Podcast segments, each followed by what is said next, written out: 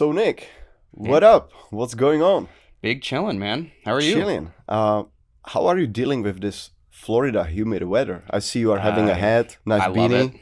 Yeah, I thrive. I think my favorite weather is ninety degrees, ninety percent humidity. I like when you walk outside and it's just immediately you're wet. Really? You can feel, yeah. What do you like about that? I don't know.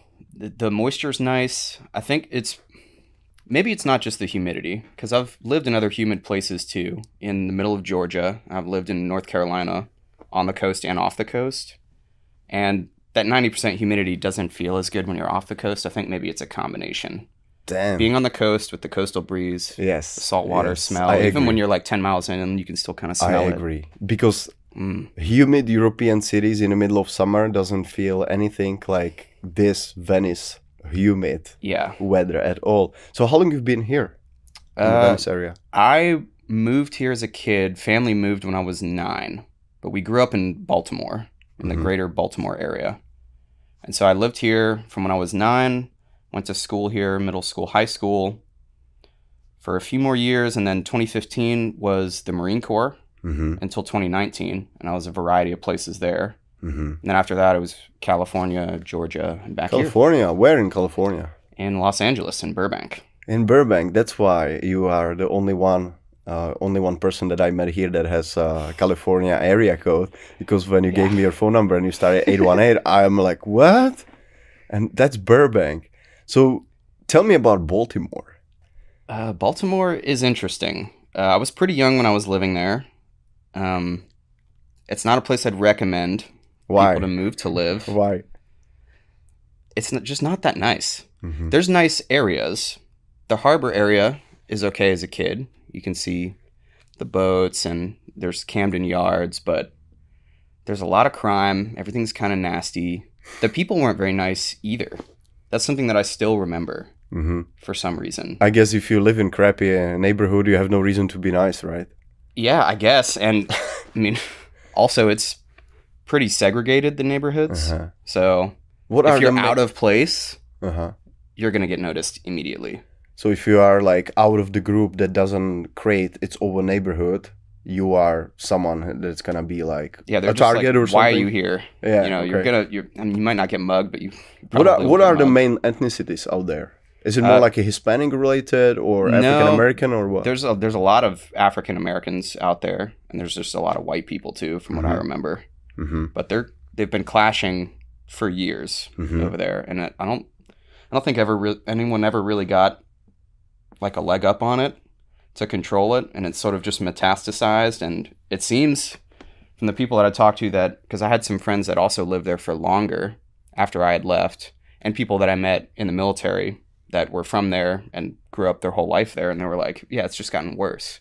How would you compare Baltimore neighborhoods and Los Angeles neighborhoods? Smaller? uh, they're smaller. L A neighborhoods are pretty sprawling. Mm-hmm. In L A, it's weird. So I lived in Burbank, which is probably the nicest area of L A that I visited. Mm-hmm. Uh, 'cause I visited a lot of areas, lived there.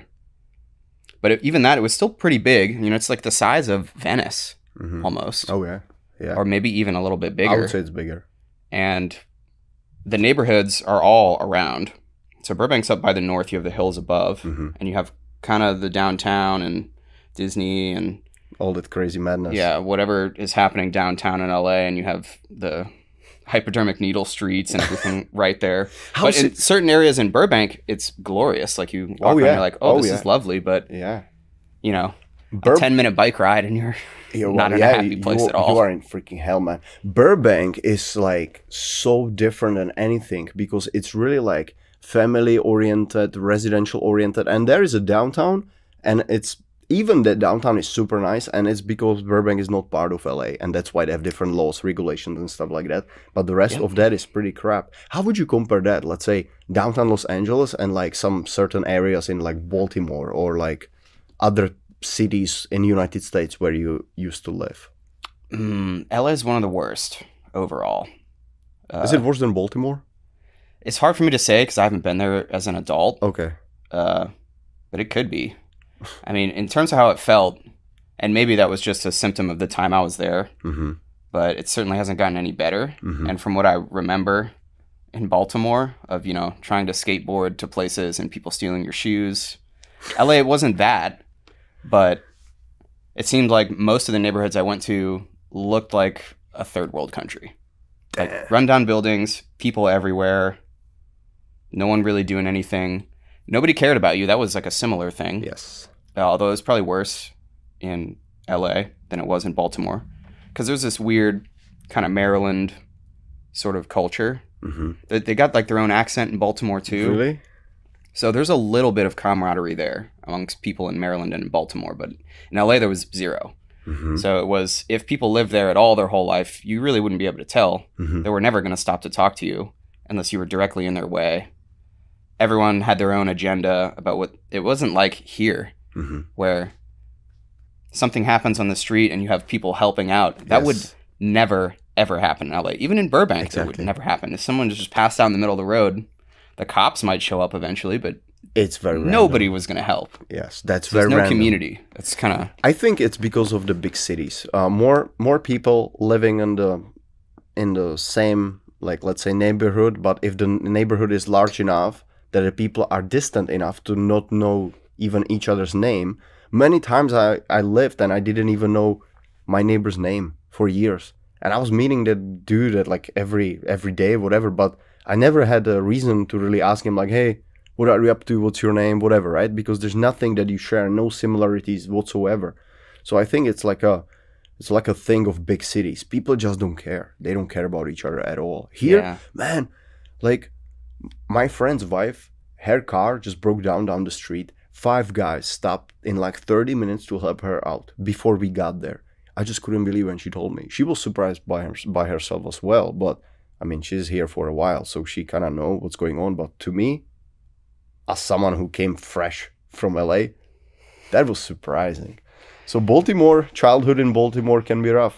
Yeah, it can be. And it can be nice on the outskirts, too. Mm-hmm. Like a lot of big American cities, you have mm-hmm. whatever craziness is going on in the city, it's reached a critical mass of that people don't care. Mm-hmm. And then you have the suburbs, mm-hmm. which are nice in an isolated situation in terms of like if you wanted to raise a family, but it's not going to help the problem because all mm-hmm. the people that maybe care yeah. don't want to live there. Exactly. So they just live outside, yeah. they drive in, they do their business and they yeah. leave. And uh, and the central area is just getting worse and worse because no one wants to live there and make a business. How, what's what's yeah. the, let's say, the cops situation out there? Do you have like any information? Because I mean, in L A, no. it's pretty bad because they don't have literally like they have literally no rights or to do so, to do something. So they gave up on a lot of things like prostitutions and stuff like that. Yeah, I don't know if it's the same as it was in L A because yeah, their hands are pretty tied mm-hmm. in L A, yeah. which is probably part of the problem. Mm-hmm. In Baltimore, I'm just not sure because, mm-hmm. I mean, I think they tried to fight the gangs, but the gangs control a lot of territory. At least they did, and. I don't know if that also reached a critical mass where it reached a certain point where like the county and like the governors and everybody in charge of the city was like, all right, we're just going to have to not focus on that anymore mm-hmm. and basically create a perimeter around it and say, don't bother going here. Kind of like the no-go zones in London or that other cities have this, but. Man, that's like very common in every Western, Western capital or. Yeah. D C had it too. At these big cities. Oh yeah. Cause we would visit, you know, they have a metro. Which that was a pretty cool part about Baltimore uh, and that greater area is they had a metro, so like underground, like a subway. But it, it was a straight shot from Baltimore to D C. So you could take the metro and just end up in D C. And that was cool, but D C also didn't really look much better. And that's supposed to be like the capital of oh, the yeah, United yeah, States. Yeah. My friend actually surprised me with information. He was there uh, like about, I would say eight months ago or something like that. And he said like very close from like a White House, he just saw a bunch of tents and like things that he actually sees in L A on daily basis. And I just couldn't believe that because, you know, it's a capital, right? But then, you know, like what is actually the purpose of the capital, who is running the capital. And I'm not even surprised of that, you know, because then yeah. you see the same policies out there and out out in L A and in other cities, and people are running out of those cities like to places like Venice or Sarasota. Florida's so exploding. Every time I'm talking to some locals who were born here, they are like just praying, please God, please God, don't bring this crap here, you know? Yeah, it's insane. I mean, all we can do is hope at this point. there's good things about a lot of people moving to Florida for yeah. like people who already own homes or yes. whatever, mm-hmm. uh, you know, raising all the value of the land. Mm-hmm. But I mean, when I grew up here, Border Road, I don't know how familiar you are with closer to the interstate, but mm, you go down Venice off of the island. There was a road called Border Road that went east, mm-hmm. and pretty much right after the interstate, it was a dirt road when I was growing up. Now there's full scale freeway. Yeah, like golf and country clubs already built, ready to rock. Like it's just, it's insane how fast it happened. And I wasn't here for all of it, so maybe that uh-huh. the, the shock value you, of coming back. You definitely can see it. The change, right? I even see it. I'm here for you know seven months or something like that, and I can see a big difference, especially like construction, like a malls, houses, like those coast com- communities and stuff like that. You know, so like childhood in Baltimore is rough, but do you think like Uh, your experience like moving city to city somehow like um, changed direction of your life as well, meaning like that there were some there were some let's say incidents that last that led you to the point that you said, okay, I'm gonna join like Marine Corps or something like that, or that wasn't the the reason? Maybe uh, it could have been. I don't know if I would directly attribute any one incident to me wanting to do that. Mm-hmm. Or anything that I can remember like being a trigger in my subconscious to lead me towards oh, yeah. it. But it does yeah. make you a little bit more independent mm-hmm. when you have to shift mm-hmm. as a child. I think that probably does for like every kid, no matter where you're from. If you don't grow up in one spot with one community, you're going to have to make new relationships all the time. Mm. And so it makes mm-hmm. you more self-reliant a little bit. Uh-huh. But yeah, because oh, man, in terms go... of why I enlisted, I don't know. I think I just wanted to see what that was all about. Curiosity. Oh, so you wanted yeah. that experience. Interesting. Because you get, I mean, when you grow up in such an insular country like the United States, where everything is a bubble, like nothing mm-hmm. really exists. Yes. For the sake of the argument, nothing exists outside of the United States when you're growing up in the nineties in the United States, because it's born in nineteen ninety. Mm-hmm. So peak, uh, peak of the U S power, peak of U S confidence globally, uh, nationally in the country. Everything's booming, the economy's booming, whatever, military successes, and you're not really given the full story. You're given the American story when you're grown up of what the world is about, and so you get an opportunity, hey, we'll pay you to go write a part of this story. You're not really thinking about all the things you may or may not have to do, but you're like, let me go on this adventure, and that's what I wanted to do. I was like, get me out of here. Let's just go see what it's all about. How do you start this process? Do you go to some like recruitment center or something like that? Yeah. So they have uh, the each branch of the military has a recruitment center.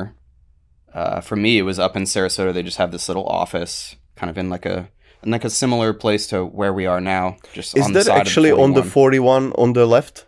I think I drove by by where there's a Starbucks. Yeah, you are driving north, and I see. So there is that one, uh-huh. but the one I ended up going to more because I visited that one once for like a fitness, because they do a little bit of fitness to make sure you're not going to be a complete like piece of shit mm-hmm.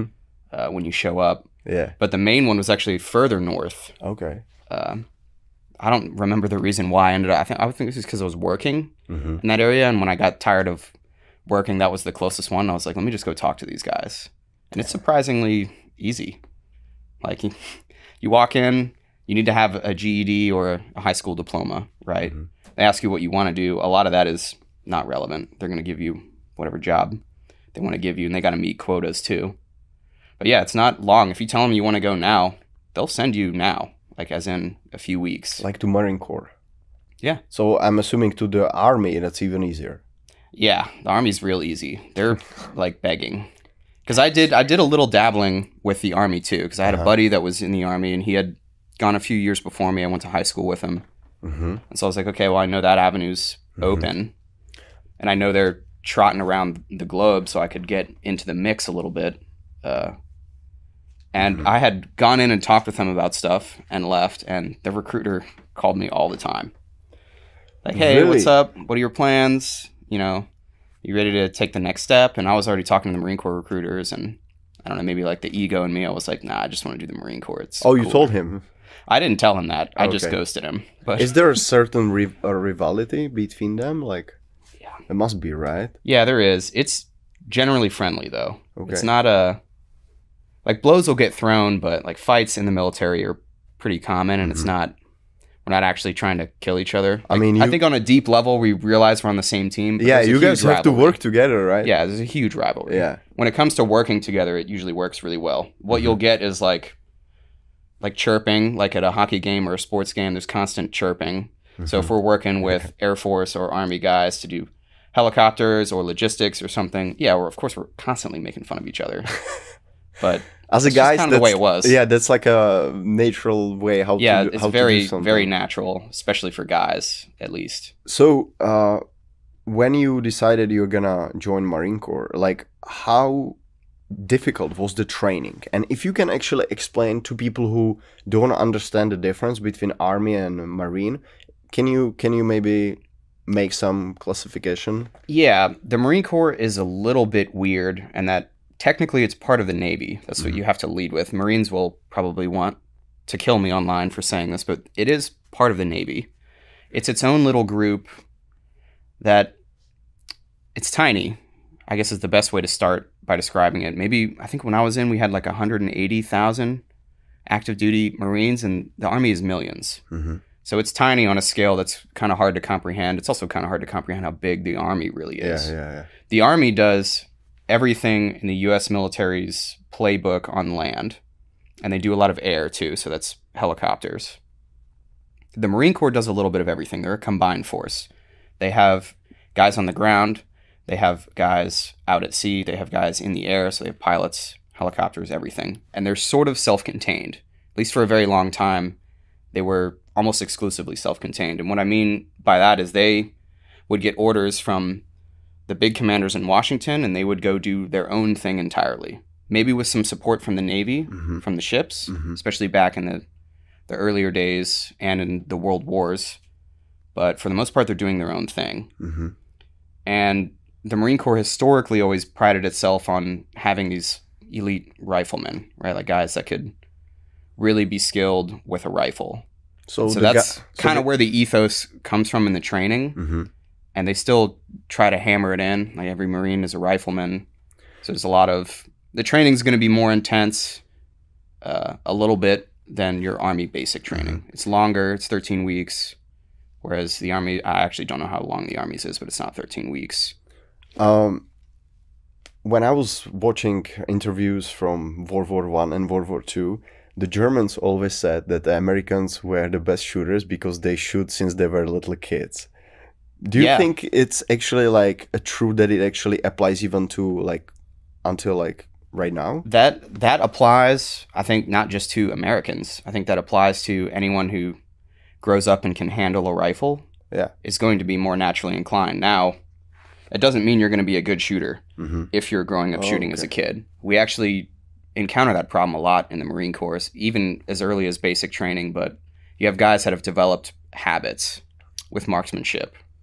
And they're harder to break once you develop them. Whereas if you take a guy that has never shot a rifle in his life oh, and yeah. he gets instruction, good instruction, that person will be very good with a rifle. So is that actually better to not not be able to do anything? I don't, I don't know if it's learn? better. I think if you grew up shooting and you had good instruction, you're going mm. to be ahead of the curve. Okay. But if you had bad instruction, you're going to be behind the curve. Does that make sense? Okay. Yeah, yeah, yeah. So it depends who was your dad, pretty much. yeah, but experience with like firearms in general is going to be oh, good for yeah, anyone in the course. military. You're not going to uh, be at least afraid of it. It's just not a clean slate. Mm-hmm. And mm-hmm. that's why you see even uh, like with countries that don't have as much of a formalized military, but they have been fighting, they tend to already be pretty good. Even mm-hmm. if it's not a country, like somebody like the Taliban, mm. those kids grow up fighting. They're good shots. That's all they know. They're not They're not just these That's still play, mysterious playground. sand people that are spraying into the air that they would have you believe. Like, they know what they're doing. They've been doing it for decades. We're going to get into that because that's, that's, man, that's so fascinating. To me, experience, just just to talk to someone who actually went to those places, because to me, this is, you know, as we talked before, like, this is completely different world. You sometimes would probably feel like you are in different century because you see, like, how people live and what are their priorities, what's what's their, like, um, what are their, let's say, life goals. You will feel like that they listen completely different radio than you do, you know. It's just, like, yeah. it's just nuts, you know. So I'm really glad you came came by because this is uh, this is very unique opportunity for me, you know. I, I talk to people, even on the podcast, who were in... Iraq, but not in combat. They were more in like a uh, leadership like positions, like colonel and stuff like that. So they don't really see the real combat on daily basis, you know, probably like yeah. you did on some of those patrols, you know. So let's go back to the training. Like, what do you have to do, like a typical Marine training? How long it takes? And do you think it's actually like a hard to to pass it, or? I don't think it's physically hard to pass it. Oh, okay. I think, uh, so the they have a sort of, once you commit to joining the Marine Corps, they have something called the Poolie program, mm-hmm. which is you've, you said, I'm going to go do this, and they've given you a date for basic training, but you're not in yet, right? Mm-hmm. But you've signed papers. Mm, okay. So they're, the recruitment guys do a good job at taking the really raw, like, recruit mm-hmm. and actually getting them to do pull-ups and run and not be a bitch. uh, at least they do the best job they can, right? So by the time you actually show up to basic, the physical trials that you have to beat, they're all very beatable. And I think they're very beatable for anyone who's really in good shape. Okay. It's more of a, don't quit. a mental thing. Yeah, don't quit, right? Don't quit. Yeah, and there's really not a high attrition rate either. Like, by the time people make it to Marine Corps basic training, we want them to become Marines. So there's not a whole lot of people like failing out. Mm-hmm. It's not like a, it's not like a special operations like selection Navy SEALs or, or something like that. No, it's mm-hmm. not like that. Uh, you want them to succeed. And so, yeah, some of them might get a lot of extra attention uh, during training, but... What does it mean, extra attention? It means extra you care? Get, you get hazed a little bit extra. Hazed is maybe the wrong word. Maybe I'm... I don't know if that's too sensitive for the Marine Corps now. I don't know. Oh, yeah. But they get, now they get trained every, harder. Everything is sensitive. Weak, yeah, if you're going to be weak and hold the platoon back, oh, yeah. the... the D Is are going to notice, and they're going to yeah, that's bad. single you out. That's bad. Or what is usually more an effective punishment after that is they'll just make everybody pay for one guy, and they'll make sure that everybody knows that the one guy is mm-hmm. the reason.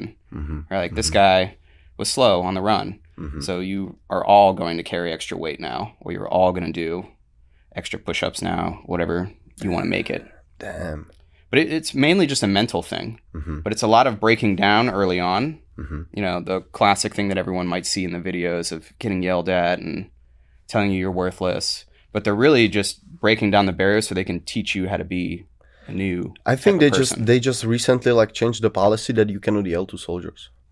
I'm I'm I don't think that it's a Marine, but I think it's an Army thing. But I've I've been told that this is a thing. We also heard, I don't even know if it's true, but things that we heard, and I don't know if this is just us like bashing on the Army again back mm-hmm. when I was in, but we heard that they had started giving out these cards at the Army basic training, and it was like a little card you could hold up that was saying, uh, I'm too stressed out, you can't yell at me for now. So it's like a, your little timeout card. What? That just seems like a joke to me.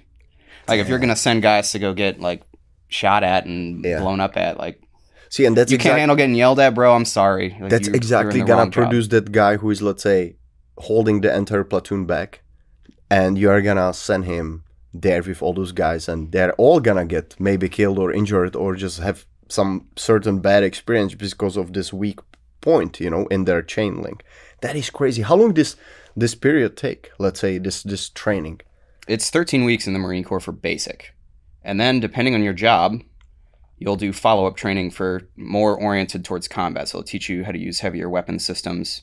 For almost everybody, you'll go to a combat school that isn't focused on the infantry because you don't have an infantry M O S. Like me, I was a communications guy. Mm-hmm. An oh six fifty went at first. The M O S changed later down the road, but you get sent to just a combat training. They'll teach you how to use machine guns, squad tactics, land navigation, mm-hmm. all these essential things. And then from there, you have to go learn how to actually do your job.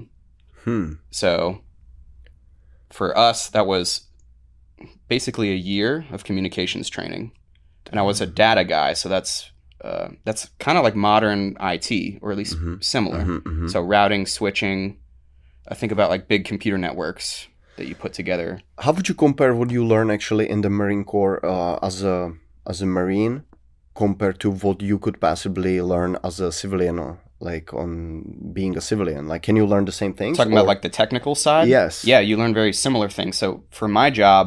Uh, as an oh six fifty-one, when I was in training, we're basically following what they would call the CompTIA standard, which is an industry standard in I T. Mm-hmm. So in the civilian world, you can go get certifications that are going to cover mm-hmm. largely the same thing. Now, we did have extra things involved because we're working with bespoke hardware that the Marine Corps uses. Mm-hmm. So the hands-on stuff is going to be a little different. But at the end of the day, it's still a router. It's still a switch. Mm-hmm. Right? Yeah, it's still okay. a, a SATCOM downlink terminal. All mm-hmm. that stuff mm-hmm. under the hood is the same. Mm-hmm. So it is very similar. Mm-hmm. It's using it in the tactical environment, and you know mm-hmm. Mm-hmm. Mm-hmm. that is really where I have a video I want to play, because the thing is, um, everything, as you said, everything is changing, and uh, some certain things are just driving me nuts. You know, because what do you think about this?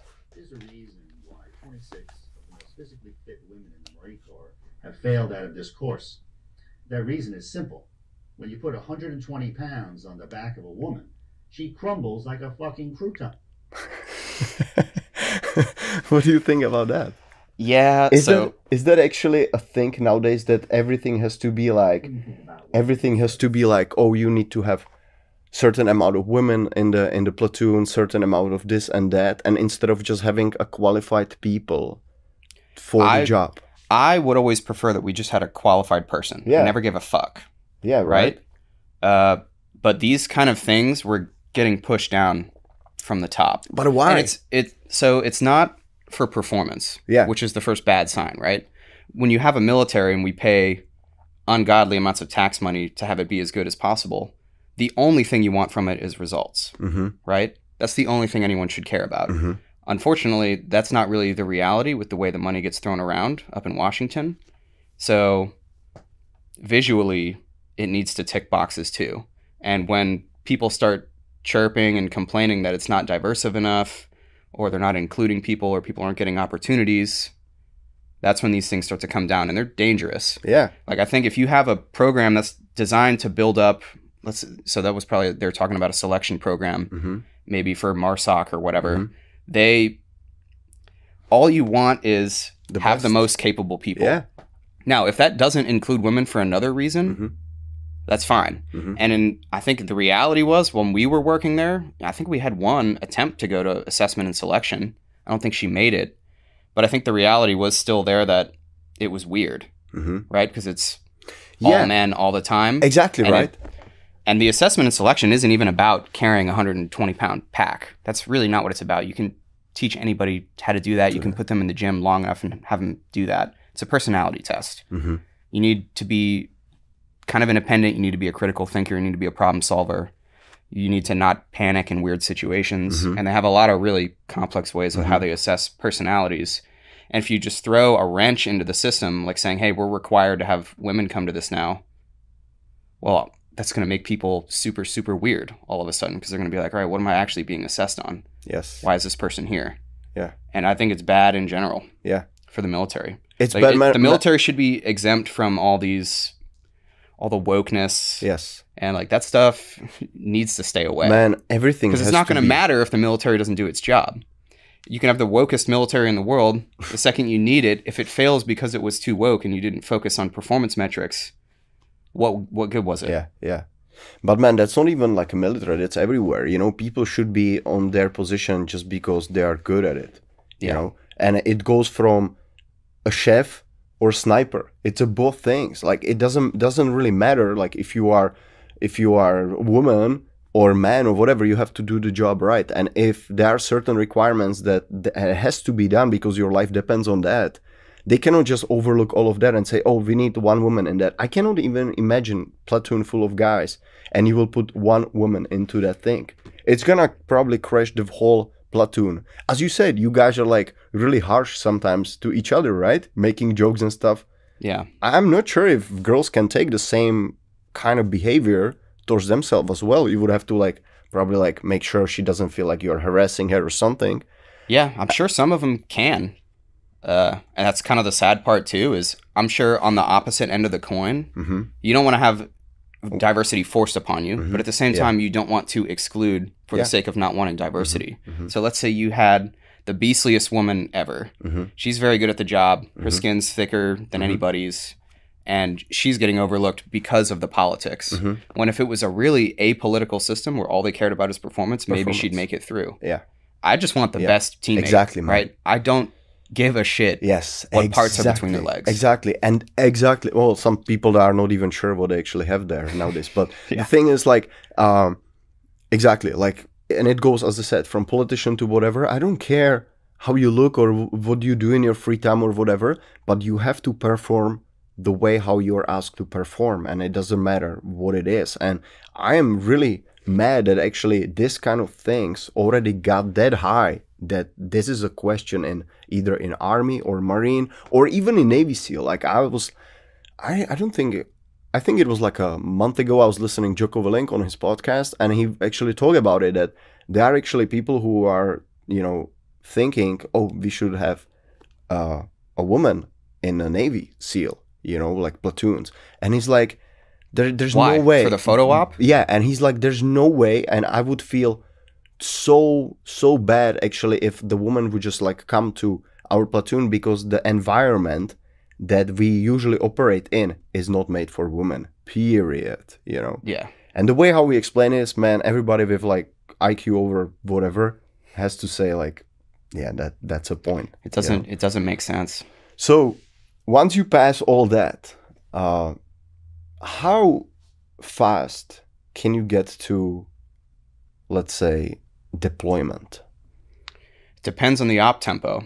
So before my time, during the big, big wars, so the mm-hmm. big push in Afghanistan, maybe in two thousand eight, there was all the stuff early in the Iraq war as well. Guys would finish basic, they'd finish combat training, they'd get to their unit with their sea bag and their happy little green face, and they're, the people in charge of them would be like, don't even bother unpacking. You're leaving, you know, in less than a week or in a couple of days. And some guys would literally pump out that same time. Now that wasn't, things weren't quite as crazy when I was in. So there was a large workup mm-hmm. uh, before you would get to do a deployment. So you're preparing, you're working with the people you're going to work with, you're doing tactical stuff, you're doing technical stuff, you're trying to cover all your bases, and you're learning about what the mission's going to be. And in the unit that I was in, it operated a little bit differently. The, the op tempo was pretty high, so we were always doing things. So my job when I got to my unit was get qualified to do that job, because it wasn't just about the M O S that I had before. It was a billet. So I go, uh, I was at the Second Raider Support Battalion, which is a, basically a place for enablers, what we were called, to assist the operators in their deployments. So there'd be operators on teams that have a company of... that was headed by some more senior operators. Each team would probably have a few enablers, guys mm-hmm. with like a technical skill, like a communications or a logistics, mm-hmm. and then a company also full of those kind of guys. And so we had to learn a lot more things right away. So we have to go learn, you know, all I did was routing and switching, and I need to know radios now, because I'm I'm the communications guy now. Anything basically with a plug, they're going to expect me to know how to do. So there's a big push to train for that, and then they need to make sure you're tactically sound. So they run you through a lot of more advanced tactical stuff that uh, the MARSOC guys might do. Mm-hmm. And then you're going to chop after you have done all that, which means you change command over to the guys who are actually deploying. You get to know them, you work with them, and then you're gone. It's usually about six months. Wow. So six months after six the... months from the start of a workup to leaving. Ooh. Okay. Now and... the now actually getting your M O S... there's a little bit extra time there. That's probably going to take a year, six months to a year, depending on when the courses line up, when you can do the schools that you need to do. And they try to fit you in to other stuff when they can. But, and some guys, just if they needed guys and they weren't totally done or they needed one piece of training, they were like, well, you're just going to have to deploy and do it after because we need people. Really? So they're running short? Yeah, I mean, there wasn't that many of us. We... We hit above our weight class, I would say. Sometimes we had a company, like a communications company. Sometimes there'd be like three or four people there just because everyone else was either getting ready to deploy or deployed. Damn, so that's it. It's kind of like if you were there, you were like, all right, what am I doing next? Because I need to go do something now because nothing's happening here. That is crazy. Now, it's growing, that program. But when I was there, it was still... Mm-hmm. you know, trying to get its legs under it. Can you change your M O S once you are deployed, let's say? Because yeah, you, so you can change your M O S. It's a process, but you can change it uh, for a variety of reasons. You're not going to change it in the middle of a deployment because uh, there's all kinds of paperwork and There's mm-hmm. staffing requirements for all these jobs, right? Mm-hmm, mm-hmm. So you signed a contract. It gave you a certain lane of job.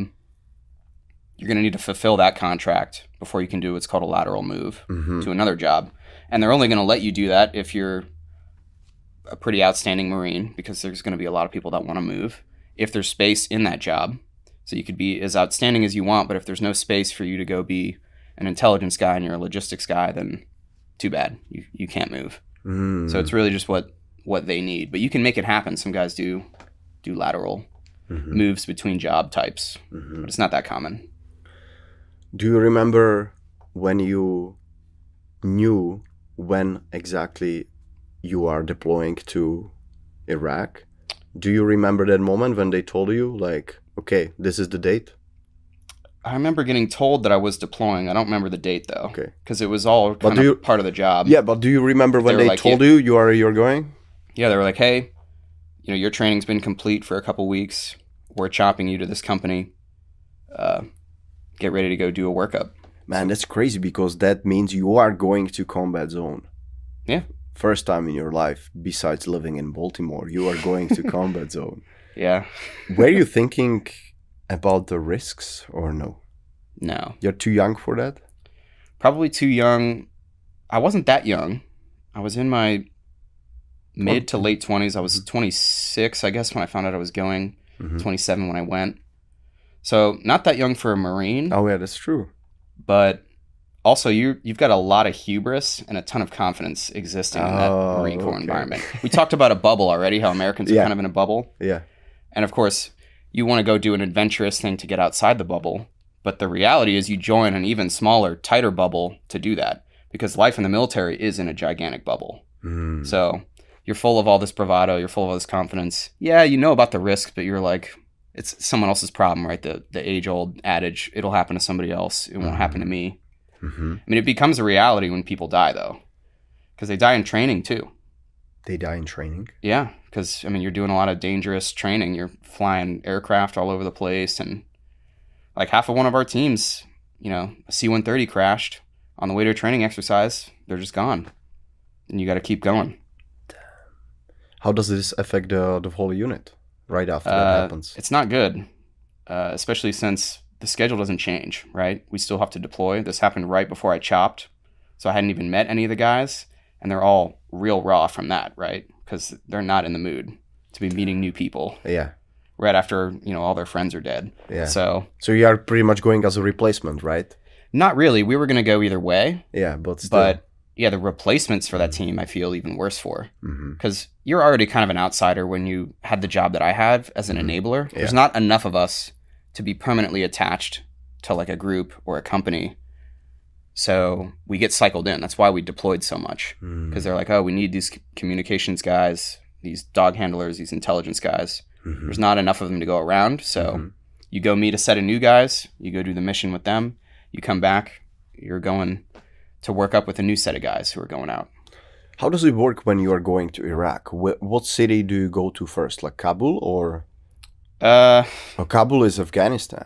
Yeah, Kabul. Well, so you go. So you go first, like, because I I've been told that you sometimes you don't go directly like to Iraq, but you go first to some other ally, let's say country, and then you go, or you go directly to Iraq, let's say to Baghdad, or. You could go directly, but it usually doesn't happen that way. Usually you're stopping at who knows what amount of air bases, mm-hmm. uh, friendly countries. I mean, we've got friendly countries all over Europe that usually people stop at first.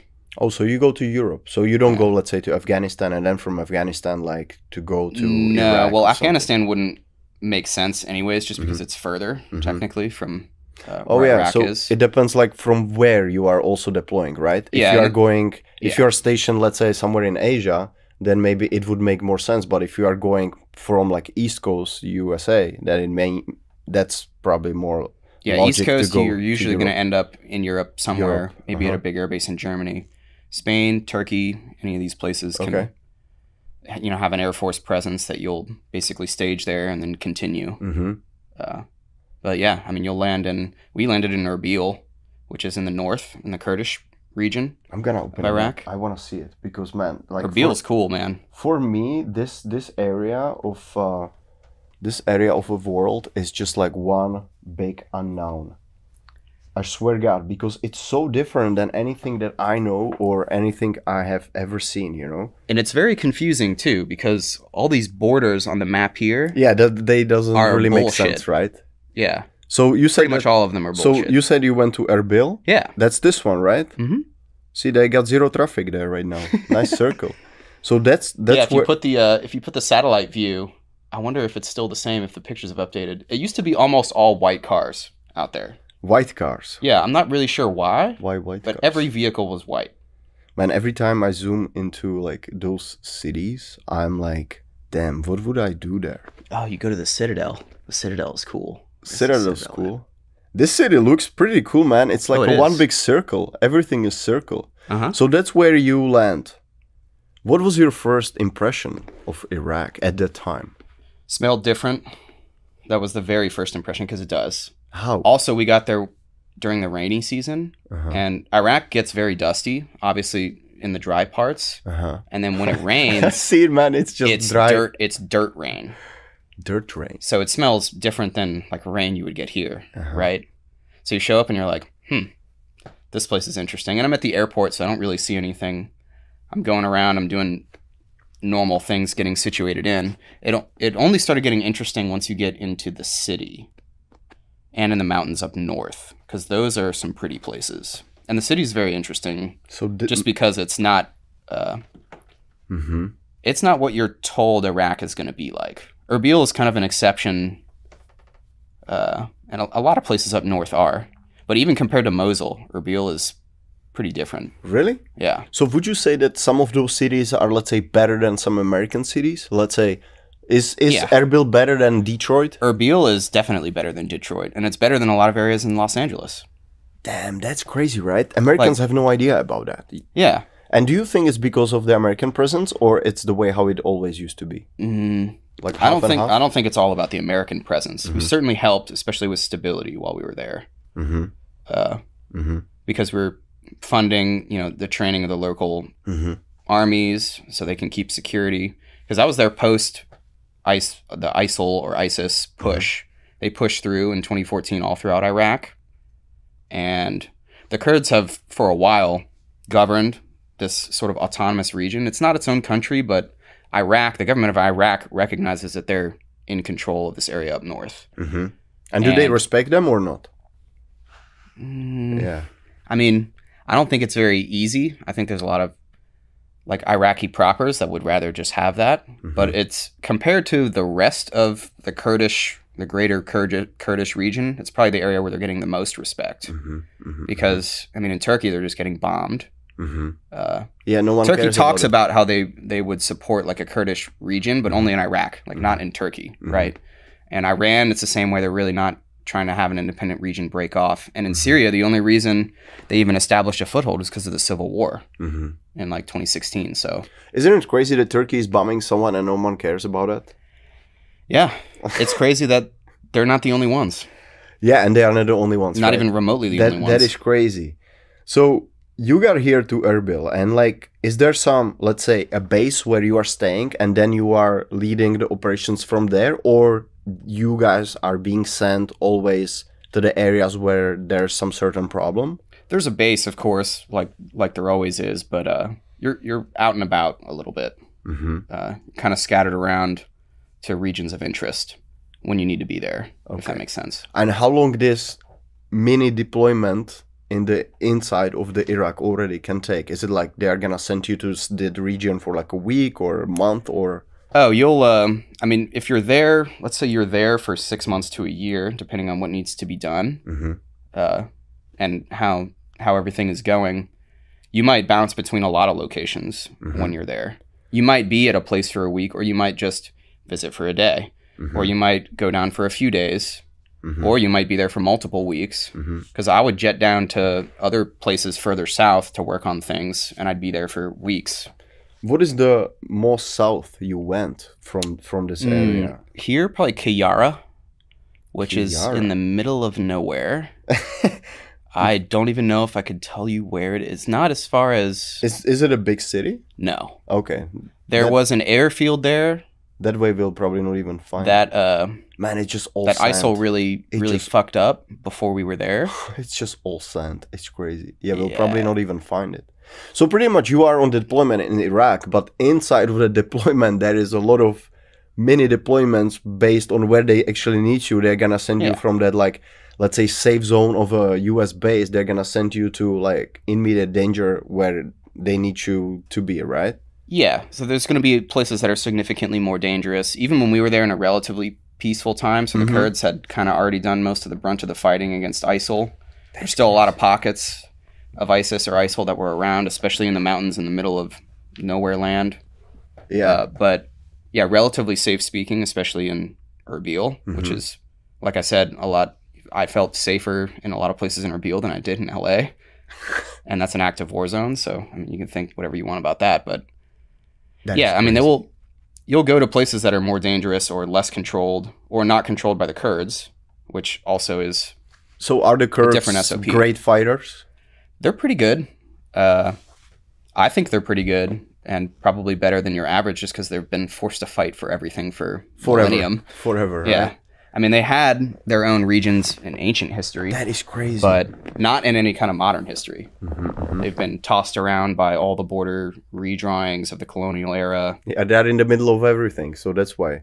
Every- yeah, and all the powers that be, no matter who they come to, wouldn't ever really consider them. And even when they do get some, they're also a lot of times fighting with themselves. Mm-hmm. It's just the yeah, way things politics. Work around there. Yeah, politics. So... It's- Lots of fragmented groups. So they are one ethnicity. What what what, what about the other ethnicities in, in Iraq? Like, what, what do you actually have there? What are, like, the civilians like? And can you, like, spot a difference, being like, oh, this are those are Kurds, and I, you can clearly see it, and those are, let's say, a Taliban, and they are, like, just looking different, behaving different, like. Um, it's it wasn't as easy for me to tell.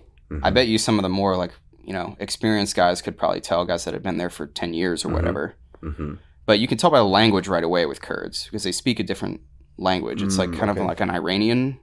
And you can tell the difference? Almost. Yeah, it's written different. It sounds different than a lot of other Arabic that's spoken around there. So mm-hmm. you can tell from that. You can also tell by uh, how happy they are. Kurds were generally a lot happier than really? Iraqis. Yeah. But why? Because they live on its own, or? I mean, they they kind of live in a nice place where the Iraqis don't.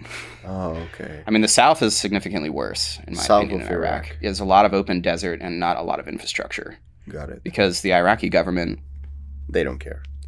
No, and to be fair to everyone in that region, they haven't really had... They haven't had a chance to care, because they've been at war for, like, thousands of years mm-hmm. over there. Mm-hmm. So it's just one thing... into the next mm-hmm, mm-hmm. with this region and other places like it. But I mean, they always seemed pretty happy when we were visiting them out in town, at least the friendly ones, you know, mm-hmm. and even the the guys you train, like, I don't know, they remind me of Americans. It was a weird thing, their mm-hmm. interests. So they like pop culture, they like music, and they like their politics. So pretty similar to us. Difference is they're, uh, they just live in a war zone and we don't. Do you eat their food or you have your own? Mm-hmm. We eat their food for the most part because it just makes sense logistically to taste? Do that. It's good. The bread's really good because they make it fresh. Is it spicy, like their their kitchen? Um, not really. I mean, I grew up on a lot of Cajun food, okay. so so you're used to maybe it. I'm biased. Yeah. Uh, but it wasn't. Uh, I mean, there was some spicy stuff, but okay. like the street food's real good there too. Uh, like, mm-hmm. I mean, every corner you can get, like, fresh shawarma. Mm-hmm. And since everything is coming from, you know, that guy knows the butcher. Mm-hmm. That guy has his farm. The bread's made the same day. Uh, it, yeah, it's all so pretty fresh, good. Fresh, fresh. They had water issues was the one thing they did oh, have. Oh, well, infrastructure. I can see, you know, it's just desert. Like. Yeah, and if you ate, your body probably wouldn't be used to all the things in the meat there. So some guys would get sick eating the oh, meat at first. Takes but, a while, right? Yeah, you adapt. you adapt. Uh, but it tasted pretty good to me. About, I never got sick.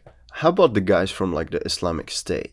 Like, how how you how do you guys encounter someone like this? Because everything that I know or everything that I know about them is what I saw online, and that's freaking just crazy shit, like every yeah, day. They're, they're pretty crazy. There were a period of the time when every day when I opened the news, I just saw, oh, ISIS killed this amount of people. They did this, they did that. Just horrible stuff every day. How do you encounter someone like this? Like, is your only preferably, only goal just to eliminate them, period? Preferably very far away, preferably with close air support. And yeah, you just airstrikes. Just go. That's the best way. Airstrikes. Because they're, the, the I mean, it's kind of the same with all those extreme, like, Sunni groups, mm-hmm. like, uh, that just take things way too far. So ISIS, you have the Taliban that was also kind of in a similar vein, not the same group at all, in a different location entirely, but there's not really a whole lot of negotiating. There's definitely less with ISIS than there was with the Taliban. Because uh, at least the Taliban had some local leaders and people that were willing to not like shoot you on sight, so they could talk to locals, and then in turn locals could talk to us. That didn't really exist as far as I was aware with ISIS. It mm-hmm. was, they're just steamrolling stuff. They want to start the new caliphate or whatever. Just it's crazy. Pretty irrational. Just crazy, man. And yeah, I mean, they're steamrolling through villages, just killing whoever they want to kill. So killing yeah, their fuck own. Them, light them up. Yeah, killing their own, right? Yeah, absolutely. So what is like the main difference between like a ISIS and Taliban? To us, it all seems the same. A it's guy gonna, with A K forty-seven and... Uh, it seems similar, yeah. but they're in totally different locations. So ISIS, uh, the name, like the, the actual, like, mm-hmm. I guess etymology, would that be the word, of the yeah. name? They're talking about uh, Islamic Syria. State. Yeah, mm-hmm. Islamic State of Syria. Syria sometimes also referred to as Syria and Iraq, or mm-hmm. ISIL. Mm-hmm. So it would be like the Levant, Levant yeah. which is a region. None of that stuff is near Afghanistan. Afghanistan's across the other side of Iran in a very different environment. And the Taliban have a different history entirely. ISIS is pretty new in terms of their history. They cropped up like recently within our lifetimes. The Taliban, they go back way, way further. Because that, I mean, it started in a similar manner of like foreign fighters coming in to defend what would be perceived as a land that they want to keep. Mm-hmm. But they developed into two very different groups. Mm-hmm. Now, they might communicate, but I don't know how much, to be honest, because they're both doing very different things in different regions. Mm-hmm. The Taliban were literally trying to control and run Afghanistan, which they eventually do now. So at the time but you, you were there, you were ISIS, dealing mostly with ISIS? Yeah, only only with only ISIS. Only with ISIS? Yeah. Can you there's tell no, me? There's no, uh, there's no Taliban in Iraq, for example. Mm, really? I thought they are everywhere, man. No, that's the other confusing thing about uh, the radical Islamic terrorist groups. Uh, there's a million of them, mm-hmm. and a lot of them go by a different name. A lot of them are very similar, mm-hmm. but they're not in the same places. Like, you have a very similar group to ISIS in Africa, but they're just, you know, they're the Boko Haram. Mm-hmm. They're not, they're under the same umbrella, but they're not the same group. They're mm-hmm. not flying back and forth, right? Mm-hmm. And they're not that united. Mm-hmm. They're pretty fractured, like everything is over well, there. They're crazy the same way. Oh yeah, they're, right? they're the same kind of crazy in terms of like chopping people's heads off and man, that's all that just fun stuff. Freaking yeah. insane. And once you see those type of things, you cannot unseen it, you know. And that's just a video. I can't even imagine being actually in that desert and knowing that this whole thing is actually going on around me, you know. Can you tell me a little bit about that? Like, every time I see this harsh environment, I can't even imagine to be there and be like able to survive. I mean, like, how hard it can actually get up there, and you have full gear and you're carrying everything with yourself. Really, really hot. So in the summer, it's going to be, you know, above one ten into the one twenties, scorching, scorching dry heat. Now, the answer to this is work smart, not hard. You're not going to be able to wear full kit and wander around all day in one hundred twenty degree heat, at least not very effectively. You might be able to, but that's going to be a pretty useless patrol because they're going to wander. People's focus is going to be gone almost immediately. You're going to be super dehydrated. You have to carry a ton of water. What are you really going to do? So the answer is don't do anything during the day when it's hot. Mm. You sleep during the day. So you operate at night. Yeah, where it's way cooler. So you go on the patrols at night. Yeah, I mean, anything you want to do would preferably be done at night. Damn. Just but, because but it means people are asleep and the, the weather permits a lot easier. But if they are asleep, you can't really get anything done, or can you?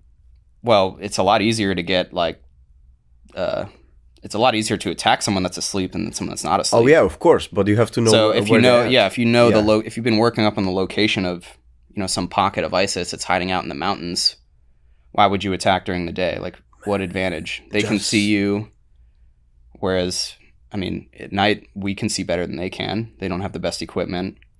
Uh, Maybe now they do have.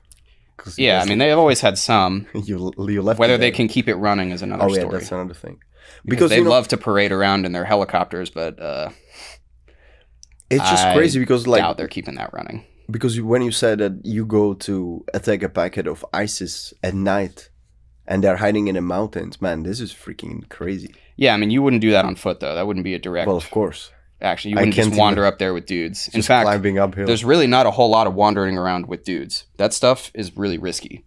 Ideally, you want to... That kind of operation is not going to be done unless it absolutely has to be. It's really risky. It's really complicated because uh, you're putting people right in the mix with the enemy. If you can accomplish the goals of what you want to without doing that or using a partner force, you will. So if there's definitely no civilians... If there's definitely no valuable infrastructure, airstrike every time. Why would we want to get all done up, wander all the way out there, risk getting shot at, risk getting blown up, risk something getting complicated when you can just call in an F eighteen? And in such an environment, how do you know who is a civilian and who is uh, the enemy? That's pretty hard. ISIS made it a little bit easier, though. Traditionally, over there, all the insurgencies over the decades, it was very hard to tell. And you really couldn't besides behavior. Behavior cues, if they had radios or cell phones, guys standing on top of rooftops doing nothing, like military age men. Oh, that's already that, suspicious. Sitting around. Yeah, and they'll even have, um, you know, they'll have kids. So let's say you're wandering around in a city. You might not see the real guy that's watching you, but you'll see all of his army all the time. Because as you walk between the blocks, you'll see like a little girl or a little kid, like a seven, eight-year-old just staring at you. It's like... standing next to a telephone pole, like locked eyes with you, and you're just like, "That's weird. Hey, dude, what's up?" You go to another block, and there's another one. They're just watching you. But how do they? But you know send... someone's out there, but you don't necessarily know. How do they send doing. the messages? The kids? Oh, they're pretty creative. Uh, are they sophisticated? Yeah, signals or just cell phones. I mean, they got they got cell out there. They got radios. That is great. So like, a, I think like a walkie-talkie, like a V H F radio. Or U H F radio. And besides the signaling, do they also like? Are the kids also involved in the in the in fighting? fighting? Oh yeah, in some places they are. Is it more like an ISIS or Taliban thing? That was more of a Taliban thing, but I mean, it's not. They're not the only ones. That's real common in Africa. You see all kinds of kids fighting in Africa. Yeah. But I mean, it's a good choice for them because they know we're not going to shoot at kids, so. Are you not? Kind of puts people in a compromising position. I mean, if one's shooting at you, you will. Yeah, of course. You know, I mean, but if you see if you see a ten-year-old carrying A K forty-seven, yeah, ideally you don't want to just light him up. Yeah, right. Because I mean, what choice does that kid have? Man, that is crazy. Sucks. That is really, really bad. It's crazy because you know, and that's exactly what we talked about when we started. Because it's like a this region or this type of war. Is completely different than what we live, um, what is our reality, you know? The thing is, like, we live in the year twenty twenty-two, you have some moral standards, you have some this and that, right? And they go they go against that because they know if they're gonna send, um, you know, they're gonna send, let's say, ten-year-old with a gun, the chances that you are gonna think one more second is maybe the time required for them to approach them close enough so they can blow them, blow him up, and blow you up, right? Yeah. So it's like a conflict of two different worlds, and uh, I that for that for that fact, I don't think that this uh, can be solved. Mm-mm. Period. You know? No. The that's well, that's another American exceptionalist problem, right? We mm-hmm. love to think that we can solve any problem, mm-hmm. but we can't. Besides, at least not quickly, right? And not without a lot of things going wrong along the way. Because, yeah, you can't win a war like that, at least not long-term, because even if tactically it makes sense, uh, you know, it gives them an extra second to shoot, even if that didn't matter, mm-hmm. you're still going to have very low morale on our side oh, if yeah. you have to fight a bunch of kids. Yeah. Because the people you send over there are like, well, I had to shoot a bunch of kids. I mean, the same. We saw the same exact thing in Vietnam when people are you know, they're trying to make sure that the N V A can't use all these tunnels and do all this sneaking around. They're like, well, we can just blast them out with napalm. But mm-hmm. the people on the ground see that a lot of those people are civilians, mm-hmm. their kids all burnt up, and they come back not about that at all. Mm-hmm. And so now you've lost them as a supporter of that war, and you have a much lower morale in mm-hmm. general in the country and in, mm-hmm. the, in the military, which means the military is going to do a worse job. Mm-hmm. So, yeah, it's that's not really winnable by so, the traditional so it's, sense. It's not like a typical ISIS tactic to use kids and uh, I mean, and they would. They absolutely would. They everything was in their playbook, but it's just not something that I really encountered. Mm-hmm. But there were plenty of younger people. You know, a lot of ISIS fighters are teenagers, right? They Damn. go to university wherever they go to, and they get the calling. They're radicalized somehow. Yeah, they radicalize them. Or right. they need cash. You know, who's funding that shit? It's hard to tell. I would say that everybody. Yeah. There, it, it, wouldn't it be lovely if we could blame one person, but we can't. Yeah, of course. In the same way that we can't blame one country for the reason the borders look like shit. Mm-hmm. Uh, yeah. It, yeah. Once once enough buckets have had the raindrop in it, it's hard to tell. Mm-hmm. Mm-hmm. So. How does your typical, let's say, patrol look like? I mean, it's kind of hard to say typical, right? But like... Yeah, there's not really a typical patrol. What is your say. duty on that patrol? Just the radio communications. communications. Yeah, communications. And, and how big is your platoon? So that's going to vary whether you have partner forces or not, but it's usually around twelve guys. Okay, uh, and twelve. As small as four if you're just doing like a real low-key reconnaissance. Because sometimes, you know, you're not really in a hostile area, but you just want to get pattern of life mm-hmm. on a region. And what that means is you just want to look Presents. at an area and watch it for... days, a week, weeks, and just see what's actually happening here. Mm-hmm. So we can find the things that aren't supposed to be here. Mm-hmm. So this is another thing, like you said, how do you distinguish friend from foe? You watch a village for a week. You're going to find out real quick who actually lives there. Oh, okay. Who takes care of the goats, who, you know, goes to the well every morning, and who the people that roll up, that suddenly everyone looks weird, they go get somebody out of a different building. And then things are done, and that person leaves. And you're like, well, who was that? Who was that guy? We need to follow that guy. Mm-hmm. He doesn't belong here. Mm-hmm. And you start to put the pieces together. Mm-hmm. And you might only have like four people out on a patrol like that. But even then, in Iraq, those patrols weren't as common because we didn't need them. We had big air superiority. Mm. So the same thing can be accomplished with a drone. Oh, okay. Which is better, right? Because we don't yeah, have to go. Of course. You don't, don't have risk. to send guys out there. Yeah. It's less risky. Now, places like Afghanistan, you You had historically a lot more of those because it's hard to look around in the mountains without ha- being down on the ground. Have you seen any casualties, like personally? Uh, not from friends. So none of my friends or anyone like in the U S got shot over there or got mm, blown up okay, over there. Okay. We were pretty lucky. Plenty of enemy casualties, though. Well, obviously, that's the reason why, why we were, were there. there. Do you think that more casualties you guys um, make... you know, to them, do you feel like that stronger the resistance against you were, or so? To it, to an extent, yeah. So it, it goes both ways. The uh, the popular narrative that people know about is you're creating enemies. Mm-hmm. Uh, I've been told fighting. that by Vietnam vets. They told me longer we were in Vietnam, more Viet Cong they were. Yeah, because if you're doing it, if you're especially if you're doing it the way they were doing it, and in many ways yeah, that we were doing it too. And stuff like that. Bombing villages, destroying infrastructure. If you're going over somewhere to be friends with someone, you don't blow up their home and like shoot their friends and say, hey, we're here to protect you. They're like, no, you're not. You just came here and ruined my village, and you killed my son, or you killed my father. I hate you now forever. And so that creates enemies. Now, to an extent, ISIS is different because...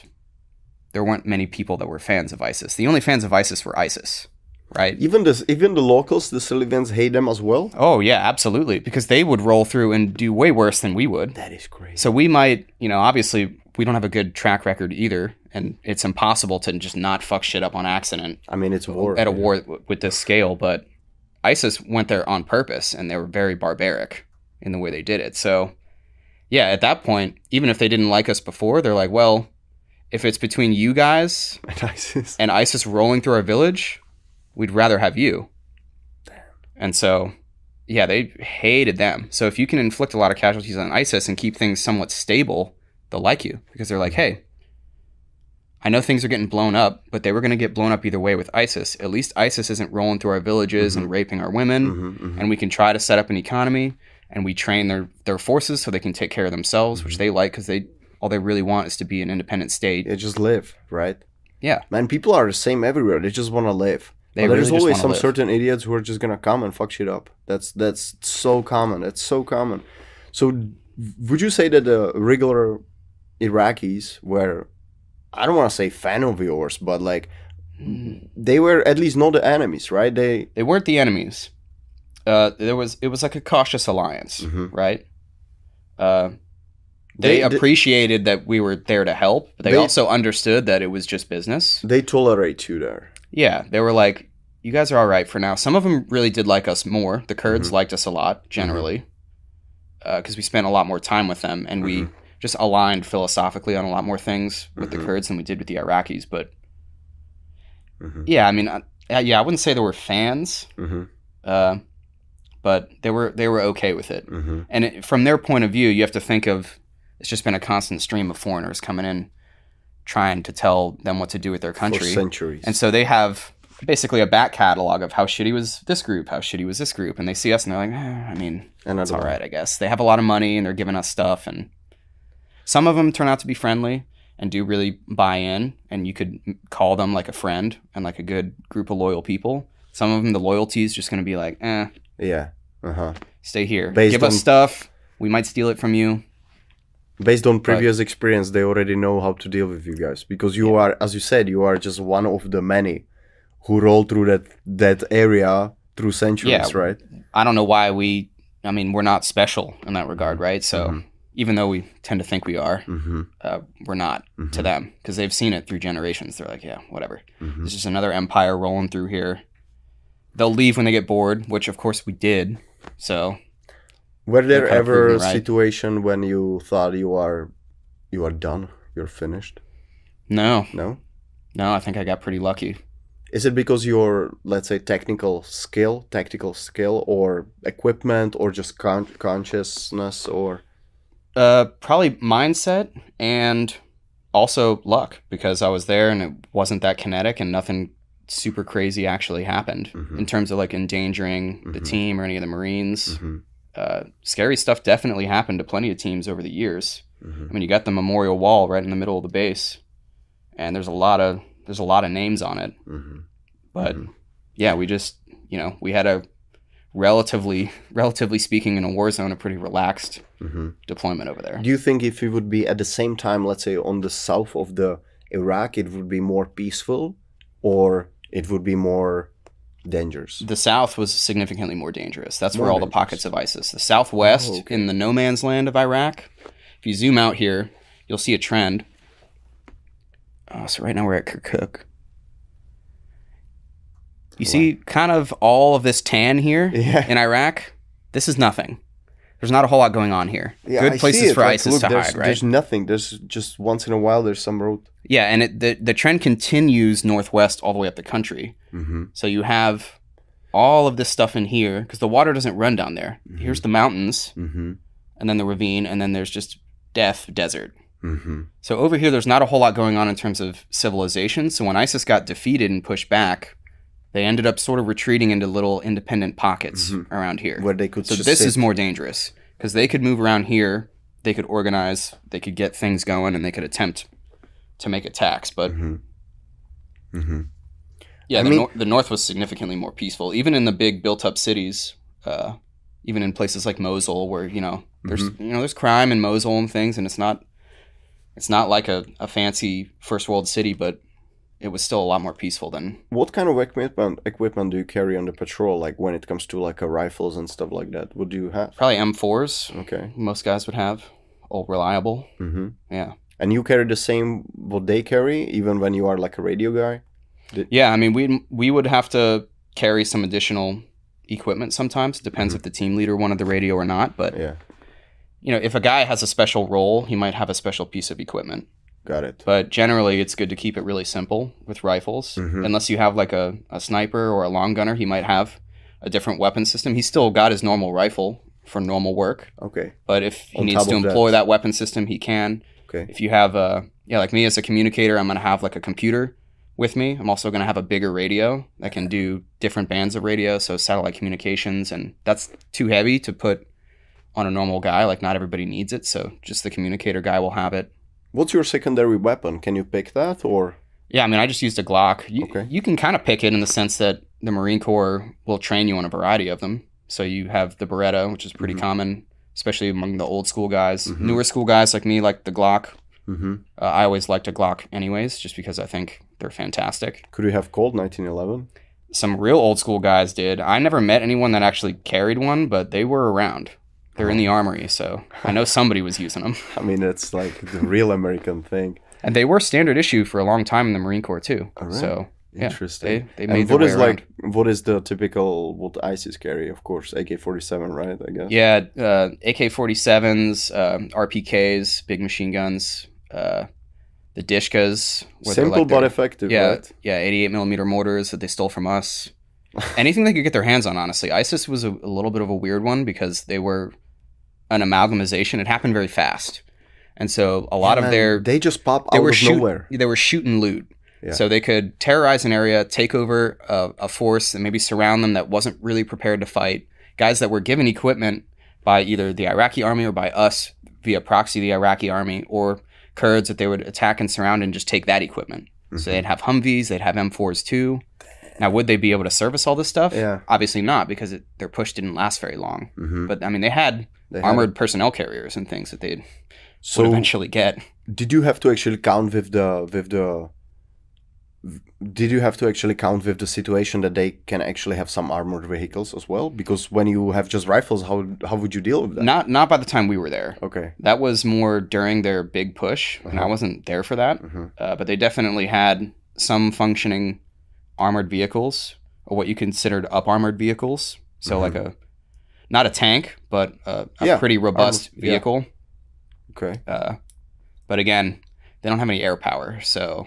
So you just as soon as air, yeah, as soon as airstrikes started happening, that stuff how about the had to get dispersed. How about the airstrikes? Uh, how long it takes on since the time you call for an airstrike to get it? Depends on how close your aircraft on station is. It can be pretty quick if it's an actual like close air support vehicle. What, what quick means? Oh, like seconds? Not seconds, but like ten minutes. And the long means like yeah, hours. Hours. Yeah. Because you might not necessarily need to uh, need it to happen right away. Oh, yeah, it might not be time sensitive. Yeah, yeah, so we yeah. might be watching something and be like, okay, we've watched this guy for a while. We bugged his phone. We know he's here. We know he's with only enemy, and he's out in a tent in the middle of nowhere. Mm-hmm. This is perfect for an airstrike. Mm-hmm. So, and because we've watched Pattern of Life for ages, we know he's not going anywhere in the next couple of hours. Mm, okay. So we don't need to pull unnecessary resources. We're like, hey, where's when's our next aircraft going to be in this area with the right armament? Boom. Hey, we've got a target for you, and then, yeah, lay it on, and you assess the effects after, and hopefully you get your guy. The one problem with airstrikes, as convenient as they are, because you can, you know, literally do it from an air-conditioned room, there's not a whole lot of confirmation on what you're getting, mm-hmm. unless you have people down there. Yeah.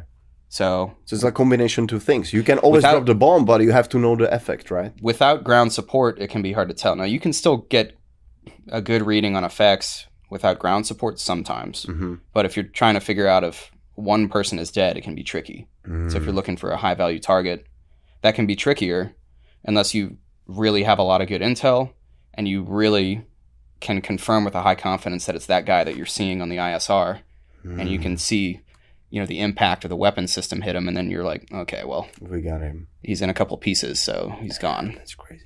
Uh, my friend who was in Afghanistan, he uh, he was there as a Czech special forces. I didn't even know we had special forces. I'm trying to like get oh, yeah. him here on this seat. You guys do. I wanted to train with him. You know what is crazy? Most people, most Czech people don't even know about it. They only think we got like a medical personnel and a, like a chemical units. It's kind of the way it's supposed to be. But the stories he told me to, I was... I was shocked, to be honest. I didn't even know our guys participate in that on this level and that they are that good. I just couldn't believe that. I'm trying to yeah. get him on the seat. I'm seeing him once in a while. He's yeah, such a cool here, good. Man. His wife wants to, but he's like still resistant. But man, that would be so good, because he actually explained me one of those airstrikes in Afghanistan, but he said that there was no plane available for that strike at that moment, and they need it because they were they were about to do a patrol in some valley, but there was a mm. guy on the top of the mountain, and he was with the radio telling uh telling the, because they bug a phone and they knew he's talking about them, about positions, whatever, and they said that the uh, the only bomb that they had available was five hundred pound bomb. Did they and just wipe him off the yes, face of the earth? Yes, and it's crazy because he also told me that when they were uh, when they called the airstrike, and it was like, okay, that's the only thing we have available, and it's like, all right, that's what we have to do. So they drop it, and the guy with the radio on the on the hill, he was still like reporting, and then at one moment, all those like guys who were there, they just like. were staring at the mountain, and the guy said to the radio, to that, I think it was Taliban, he was like, hey, it's kind of odd, they're all just staring my direction right now. And then, man, bad news, I, buddy. I saw the picture of the mountain before and after and during. It was like a volcano. It's a big bomb. five hundred, five hundred pounds is a huge bomb. Yeah, right. That's supposed to destroy houses and buildings. Yeah. They use not, it. They, uh, not a not a mortar spotter. They they that guy was. They just use it for him because they're like, we have nothing. We have to get rid of him, and there's uh, nothing we actually can do. So they did that, and I didn't even know like the Czech forces were actually like involved in, in this thing. You know, and it was very new information for me. And the airstrikes is something I see in the games, you know, oh, airstrike available, you just press it. But in reality, man, it must be uh, crazy. It's different in reality. It must be crazy. So when you went to Iraq, you must went there with, uh, you must go there with some certain like idea. What is this whole thing about, and like how life works, you know, and certain uh, idea about politics or whatever. How much does this whole thing change after like this experience of actually being in there? Do you look at the world with different, different? Yeah, you definitely eyes? do, whether you consciously realize it right away or not. Mm-hmm. And it probably took me a while to realize all the different, different things that changed. You know, I used to think that people were more, I guess the biggest one would be, I would, I used to think that people in power had a lot more control than they really do. Mm. So in general, we're, we are just not really in control of a lot of things that are happening. That's people, by the way. That's not just a government. That's not just the U S. People in general have an exceptionalist quality that think we can control things, but yeah. we really don't. Our best plans from the most successful organizations are still pretty much disasters. They're still barely functioning, held together with popsicle sticks and duct tape. So the fact that anything happens is kind of amazing. But when you go out to get one result and you get a different result, I mean, that's the normal. That's like the ninety-nine percent normal. So you go there with certain intention and you get something else out of it, and yes, you're like, that's absolutely normal. And you're like, you know what? That's okay. It's close enough. And that's just the reality of how things really work. At least the first time I really saw it for real, I was like, okay, so this is what people are like fighting and dying for, and it's a shit show. Uh, so there's no way anything else is less of a shit show, because it all seems, yeah, it's all starting to right? seem like it is. And I start to put the pieces together. I'm like, okay, no wonder we we can't get anything done here either, because nothing's even at stake back here. You mean in the U S, right? Yeah, mm-hmm. Back in the U S, you know, nothing's at stake and we can't figure it out. Mm-hmm. When lives are on the line, we still can't figure it out. Things are broken, things aren't working, plans are falling through. It's like, okay. So it becomes, I don't know if it's, I didn't give up or anything like that. Uh, this is maybe not the right word. Uh, yeah, I know apathy a little bit, though. Uh-huh. A little bit of apathy and a little bit of like, uh, you you you care less, so it's kind of liberating. You're like, oh, okay, not a big deal, right? Yeah, because people can you survive see, like, this stuff. Every time you are in such an environment, I'm sure you encounter things that are a big deal, right? Because you are risking your life or life your your buddies out there or the civilians out there, the kids, women, out, you know, et cetera. But a lot of people here, they think. The big problem is when Starbucks is out of oat milk, you know? Perspective is a huge one. Yeah, right. And that's the weird thing about that is it's not necessarily anybody's fault, but it kind of is, right? Like we're... Yeah. At least that's the way it feels at first. Mm-hmm. You feel like when I got done with the Marine Corps, I was like kind of wanting to stay, kind of wanting to leave. I was like, there's only so many curtains I can go behind without it really being permanent. I don't want to do this forever. So I want to get out while I'm still pretty, pretty much unscathed. Mm-hmm. And I got lucky with everything. So I was like, you know what? I'm going to leave. Yeah. But I hated civilians for a while. Mm-hmm. I was like, look at these people. They're such clowns. Like, mm-hmm. they're so preoccupied with bullshit. Yeah, which is just the biggest complete bullshit. And I'm just like, man, are you guys even aware of what's happening around you? Like down the street, let alone in the rest of the world. Like the rest of the world's still going on, by the way, in case you haven't noticed. Mm-hmm. But mm-hmm. I got over it because it's not necessarily anybody's fault. Yeah. Uh, I understand. But it also, it, it, it leaves like a bitterness for both parties. Mm-hmm. Because then there's a disconnect and then it makes it harder to develop empathy with people because they're trying to explain to you that they have a problem in their life and it's affecting them. And I'm just not... I, would, I was just like, dude, I don't care. It's crazy because you see in, like immediate solution to that problem, right? Because yeah. you are able, you are used to solving way more difficult problems than that. Yeah, they're like, oh, this person at work, you know, they keep parking in my parking spot. And I'm like, bro, I don't give a fuck. Yeah. That is not a problem. Like, I understand exactly. that your life is exactly. going really well. And that, so it has become a problem because people naturally yeah. look for problems, yeah. right? They look for problems to solve. That's how our brains work. But my always first instinct was to be like, dude, you just need to get some perspective and yeah. you'll be a lot happier yeah. because none of that shit is actually problems. Go hang out in, in a real problem part of the world and you'll have real problems. Yeah. Um, were you thinking like that also before that or no? Mm, a little bit. Kind I think of, I thought right? I was, yeah. but you're naive and you all you've done is like read about it in books and philosophy online and it doesn't really mean anything until you actually step out of your comfort zone, right? What do you think of people who are like so... war hungry? They want U S to go to war, but they never been in any and they never seen a combat. Yeah, it kind of tells, doesn't it? It's usually the the people who are barking the loudest yeah either don't know what they're talking about or they have an ulterior motive. Yeah.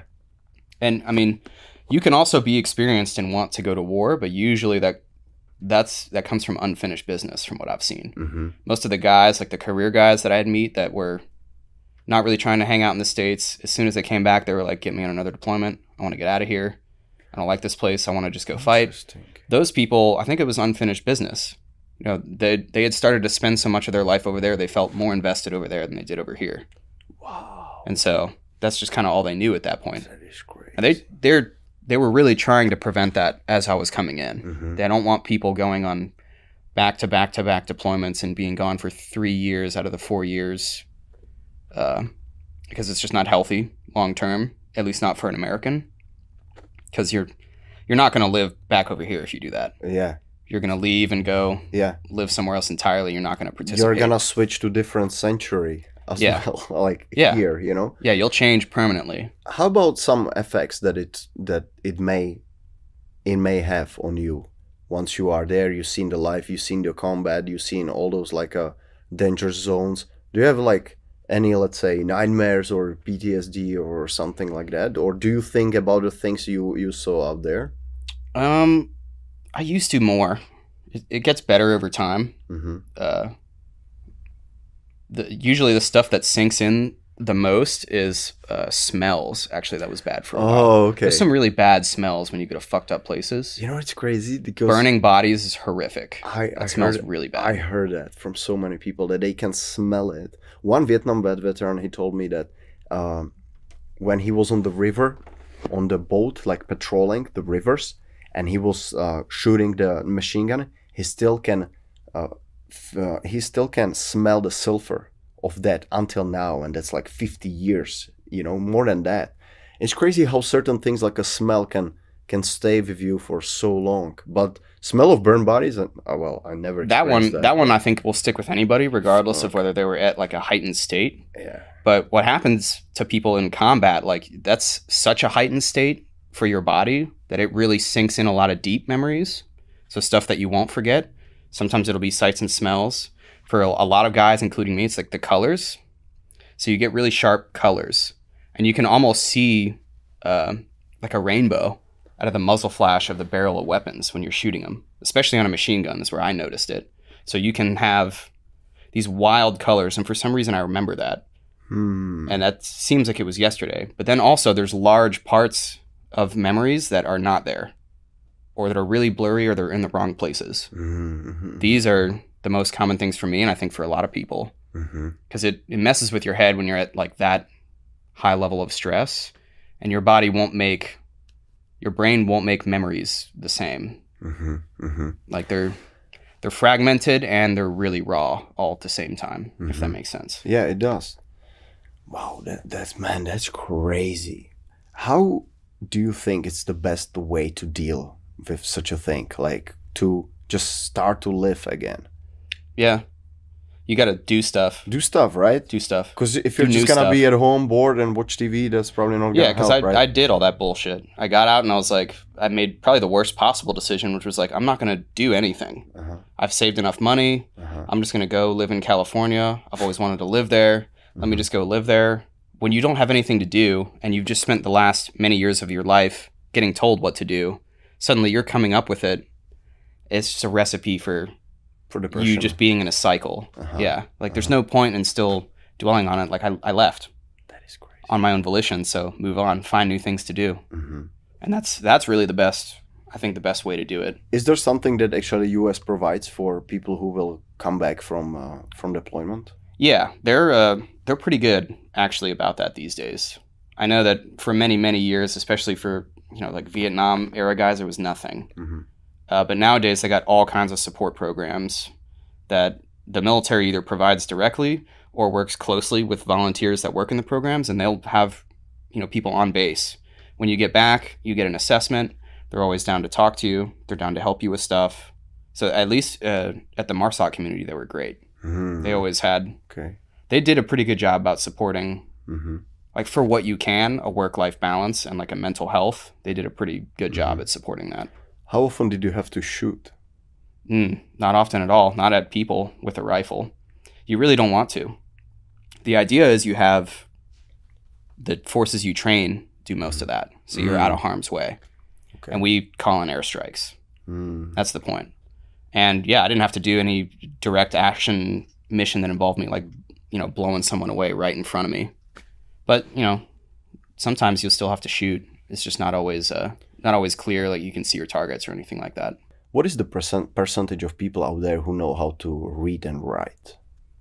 Ooh, out in Iraq? In the Kurdish region, it was pretty good. Uh, in the remote regions, I don't know, actually. Probably not that great, but pretty decent compared to like Afghanistan. Because the reason why I'm mentioning that is because when I listened to Joko's podcast, he, meant, he said that they were used to, or I mean, they're a SEAL team, so they... operate within the SEAL team, but they told them for this operation, you go and you take Iraqis with you. So you had to put one man to watch every Iraqi so they don't shoot you because they they mingle, you know? And he said, yeah. How you want to operate something as sophisticated as a SEAL team with a guy who doesn't know right and left? That's not going to work. Yeah, they told him like go three doors like south. They, he doesn't know what's south, what's three, and right and left. Yeah, so how the, crazy is that? The Kurds were better than the Iraqis. And I think Jocko was probably there at an earlier time. two thousand six. Yeah, much earlier. Ramadi. And yeah, the Iraqi army was not well educated. Mm-hmm. So he would have been a, that would have been a nightmare to work with guys like that. Now the yeah. Kurds, they're pretty educated. At least most of the ones that were most of the ones that were in the military were pretty educated. Mm-hmm. And they I mean they knew how to read. We could teach them how to read a compass, shoot a rifle. And of course, they're not always fully spooled up. You know, some of them are, it takes a minute to figure out, and they do some pretty stupid shit that we laugh at. Mm-hmm. Uh, but for the most part, they did a pretty good job, and it was easy to work with them because you could tell them, and you'd have like a hundred of them, right? So it wasn't like it was a one-to-one thing. We could often watch from a distance without actually really having to be shoulder to shoulder with them. Oh, okay. And have them assault a compound or a village. And, and they then, still do that. They still do that. Yeah. That's crazy because, like, I think that your actually presence in uh, Iraq is is is the main reason why they do that. Because if you would, gu- if you guys would just leave, I think it would happen the same way like in Afghanistan. This whole thing would just collapse, it already, right? Yeah, it already happened. As soon as we stopped supporting them over there, yeah, right. Yeah, stuff collapses.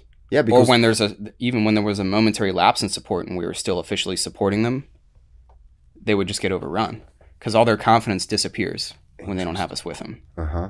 So it was a very fragile balance. Like they could handle it if they believed and they had, they did need some support, particularly air support. Mm-hmm. That always helps. Mm. It's pretty hard to lose a fight when you've got all these jets. Well, yeah, of and course. artillery and all this other shit helping you out. But I mean, they still fought pretty hard. You know, when you mentioned that you teach them how to use compass and stuff like that, like that's pretty, that's pretty useful for regular life as well. So you can actually learn in an army a lot of things, or in Marine Corps, you can learn a oh, lot yeah. of things that you can use in regular life. And regular civilians, let's say thirty years ago, they would know how to do that stuff. But nowadays, that's only things that you can learn like in the Marine or army. And that's crazy because it's kind of regular sad. guys, they don't know anything. I right? still, I'm, I mean, I've always been pretty vocal about this with all my friends that I think it'd be better if people were required to go. Like for... But to combat or just to training? No, to training. And it doesn't have to be the full deal. Yeah. My idea would be like, look, you can do reserves, but you should do at least a year or two. And at least do, you know, if you do reserves, you're going to go to basic training. Mm-hmm. And yeah, you, you probably shouldn't go to combat if you don't want to. Mm-hmm. Uh, you should save that for people who are ready to do that. Mm-hmm. And there's there's enough people to do that already in the regular military. But I think for regular civilians, a lot of Americans are pretty pampered. And they, they need like a, a knocking in the face, and to learn how to use some practical skills and to learn some discipline yes. and some organization. Yes. When they're young, just useful. Say, hey, welcome to the world. This is the finishing school. Yes. Yeah, you, the did, you did your high school. Welcome to the finishing school. Here's some, a little bit of reality. Mm-hmm. You don't have to fully participate. We just need you for like a year or two in the reserves. And I think people would be largely better off. Man, even now, six months would be enough. Like, because if you compare it zero or six months, it's a big difference. Yeah, now the other issue that crops up, which fights against this, is having everybody do it would degrade the overall quality, and we don't want to do that, right? Oh, One yeah. of the reasons the military is good is because it's volunteer only, people are motivated to be there. Mm-hmm. If you have people that aren't motivated to be there, that are required to be there, it can actually be very dangerous. We saw that in the World Wars, and we saw it in Vietnam when they had to do drafting people, and nobody wanted, the volunteers didn't want to hang out with the people who were drafted. They were like, dude, you're going to get me killed. What are you doing here? Yeah. So, yeah. yeah, it needs to be compartmentalized a little bit. And I think there's a way to do it. But, but there are certain things that if you would learn them, your life would just get better because you would be more like self-efficient and you will be yeah. able to solve more things on your own because you know how these basic tools yeah. works and stuff like that. You Even know? Just basic tools, basic like outdoor shit, how to make a fire, how to read a how map, how to find water, how, how to read a map, how to turn it the right way. You know, yeah. I was actually talking to someone like simple shit. someone who is like twenty or eighteen nowadays, and I explained them that before G P S, you actually had to open a map, find the right square, like see where the roads are. Like you have to actually know how to turn off your your mind of everything else and just look at the problem and okay, I have to find a direction. Nowadays, if your Google Map is rolling for three seconds and you cannot oh, load it, people are like, oh, I'm you lost. are lost, you know. But before that, you were able to solve a lot of things. So I'm actually, on one hand, I don't really like when you know I I see uh, I see money money wars, you know, like that. You see. Mm-hmm. You see, oh, this area is rich on this, rich on that. Okay, let's occupy them and let's create some reason why to do that. You know, that's happening through through entire human history. But on the other hand, like those type of situations are gonna teach you something. And if you are lucky enough to not get killed or being injured, which injured, which is probably even worse, uh, because then you are like depending on other people and it's just nightmare. And no one actually talks about it too. You know, that's that's another thing I yeah. want to talk to to you about, like. If people get hurt, no one talks about them. Did you did you watch what happened with those thirteen Marines in uh, when the, when you guys were running out of the out of the Afghanistan? Like no one talks about the wounded. No one. You know, yeah. there's the thirteen guys who are killed, but there's so many of them who are wounded, but no one cares because they told them, oh, but they volunteer. Yeah, they did, but wrong leadership put them into the very dangerous situations that could be prevented, you know, and no one cares about that. That's crazy. Yeah. And they get home and they still got to live their life now. But it's going to be pretty fucked now because whatever plans they had, you can be pretty sure are going to be different. Mm-hmm. Oh, yeah. yeah. Now, they have put programs in place in the military that have helped. Mm-hmm. I still, you know, I don't know how much it really helps because I've, you know, I haven't been like wounded. Mm-hmm. So Imagine I can't if- really... I don't really know exactly how hard it would be, but well, yeah. I mean, I mean, they have Wounded Warrior now, which is supposed to help, and guys are usually, at least the guys you work with, still have your back, mm-hmm. even mm-hmm. years down the road. Mm-hmm. But yeah, it's not going to be easy for them. I think the, a lot of them would rather just die. Yeah, well, yeah, of course, because if you are, let's say, young man and then you are depending on your parents to wipe your ass, then okay. Yeah. That shit sucks, dude. Yeah, man, like, that's not a life, you know? And people can tell, you know, they can be like, oh, but you volunteer. Yeah, I did volunteer, but maybe you did everything right, you know? You've been just, you just did what you've been told to do, but it was wrong, let's say, leadership or... or your command or, or, or maybe literally everybody did the best job they possibly could, oh, yeah. but since it's war, yeah. you could still get stuff, fucking... Stuff happens, you know? Yeah. So that's why, on the one hand, I really admire people who can go through that, but at the same time, I'm like, I hope I will never have to go there. And I'm really, like, allergic to people who are really, like, war hungry, you know? And it's always the people who would die first, you know? Yeah. And you know that even from jiu-jitsu, like... as you progress and as you train more, you are more like calm because you are realizing like the possible dangers and you don't do crazy stuff. You calculate everything that you do like before you actually do that because, man, if you break your knee, forget about walking for, let's say, three months and you are lucky. Yeah. Not being able to walk for three months and and especially if you Horrible. do a job that requires you to walk, the life is just bad. And people who never did anything like that and who don't even understand like something like something like this, that it can happen. Like yeah, they're they, flailing around. Yeah, they're just like, yeah, let's do that. Let's go. Let's just go there, kill everybody. I'm like, dude, stop. Like, stop. Think, think twice, you know? So that is like, that is crazy. And that's another thing I really wanted to ask you, like how the combat zone feel like, like how...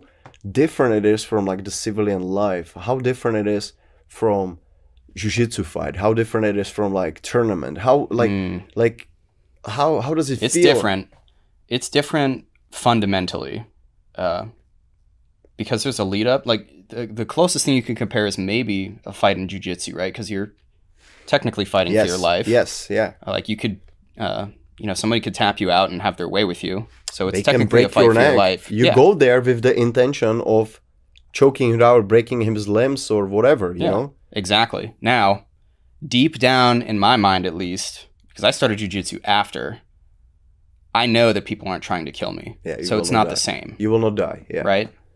Whereas combat zone, as soon as you start getting shot at, it's different because you know it's survival mode now.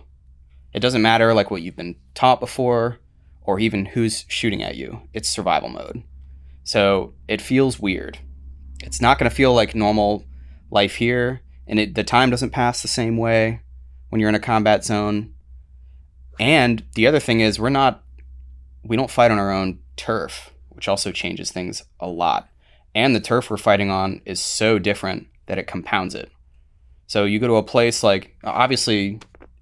it can be somewhat similar if we're in Erbil. But yeah, if you're in somewhere in Afghanistan, that is a different planet, essentially, for most Americans. So it already feels different, even if it wasn't a combat zone. Mm-hmm, it's mm-hmm, it's mm-hmm. a thousand years in the past. So really? that. Well, even compared to Iraq? Maybe not. At the, uh, significantly worse than Iraq. Oh, my God. Significantly. Yeah. That is crazy. Because there's just villages there that just modern technology doesn't exist out there. They're not in contact with the rest of the country. They're not in contact with anybody. They just have their village elder and a couple families, and they farm out there, and they live there, and that's it. And that doesn't really exist in Iraq, not to the same scale. Mm-hmm. You have people that aren't educated and are more, you know, self-sustaining, but they're not isolated like they are in the mountains in Afghanistan. So it's a completely different world. And then you add on that people trying to kill you. Yeah, it doesn't even feel like it's real. You might even get home and you'd be like, was I even really there? Like it all feels so fake. Mm. It's weird. When you hear American politicians talking about the Iraq war and Iraq in general, and you have the perspective and you know how it looks like there, you saw the people, um, are they just out of their mind or yeah. they have no perception of what's going on, right? Yeah, absolutely they don't. I mean, they... They don't need to, in a sense, because no one's holding them accountable to. Mm-hmm. So we're kind of just letting them run the show, and they have a huge power trip. There's so many degrees separated from the reality of what actually happens on the ground in the war zones that they go to that So they just talk, they have talk, no idea. talk, but it's... They want results, I think. And a lot of, I mean, a lot of it is for money. At least it seems like it is. And then, yeah, I mean, I guess they just want to get reelected. They have no fucking clue what's going on over there.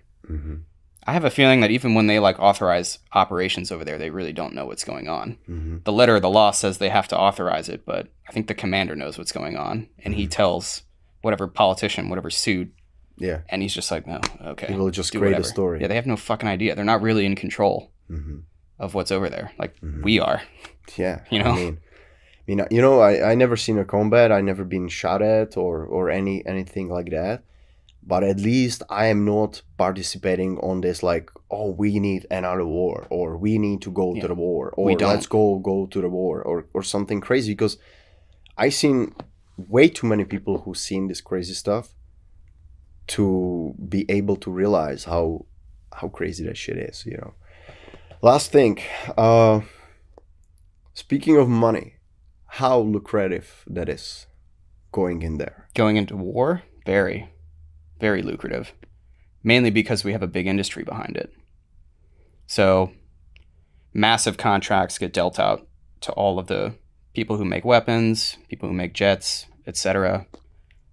And on top of that, you're controlling a region now. If it has natural resources, you it's yours. By default have control of the natural resources. So oil in Iraq, that's not really a mystery. Uh, rare earth minerals in Afghanistan, it's probably the largest deposit in yeah. the world. Yeah. Nobody really wants to talk about that, but hmm, I wonder why we were there for twenty years and suddenly we need to make a lot of cell phones and yeah. batteries, right? Yeah, right. It's the same everywhere, and the same thing with anything that's close to a shipping lane. If you control those areas, you can effectively control price of global trade. So it's it is all about money mm-hmm. at the end of the day, because that's kind of what life has default yeah. been about for developed societies, since we just turned everything into monetary value. Yes, that, that's kind of where the bottom line ends up. Mm-hmm. And so, yeah, it can be pretty lucrative. It can also destroy someone's economy if they oh, get it wrong. Of course. If they are deep in it and they cannot afford it. Afford yeah, it. We're seeing that in current events right now. So, and how about the, the Marines or the soldiers who are there on the ground? Is it worth it for them to go there for money? Because that's the go argument. There for money? People use it. People use it. Uh, you know, no. very often they're like, "Oh, you go there for money." But I'm thinking like, how do you value your life when it comes to money? I can't make a number how much is my life value. If you're there for money, you're there for the wrong reasons. Mm-hmm. Now, granted, some people were there for money.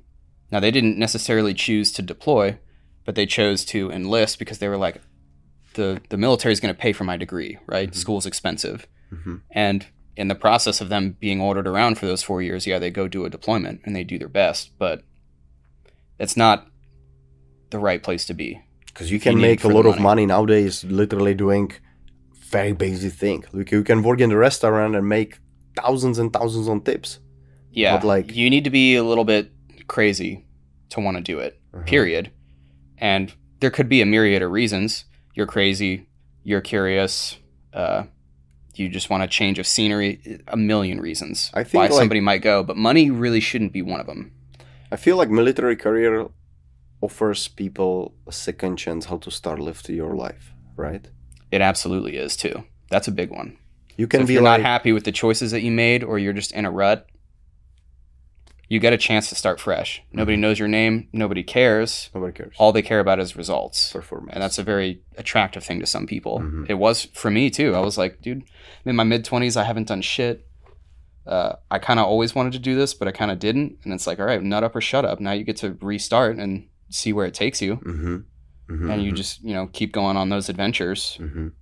and see what happens. Yeah, that's uh that's a big one. I really think like that, especially in the U S, because, you know, there's so many people who are growing up without a dad, who are growing up without functioning family, without, without, you know, mom is drug addict. That's so common. People, people in my country, they don't even realize like how, how, how incredibly all common that is, that you are coming from pretty much environment that hates you as a kid.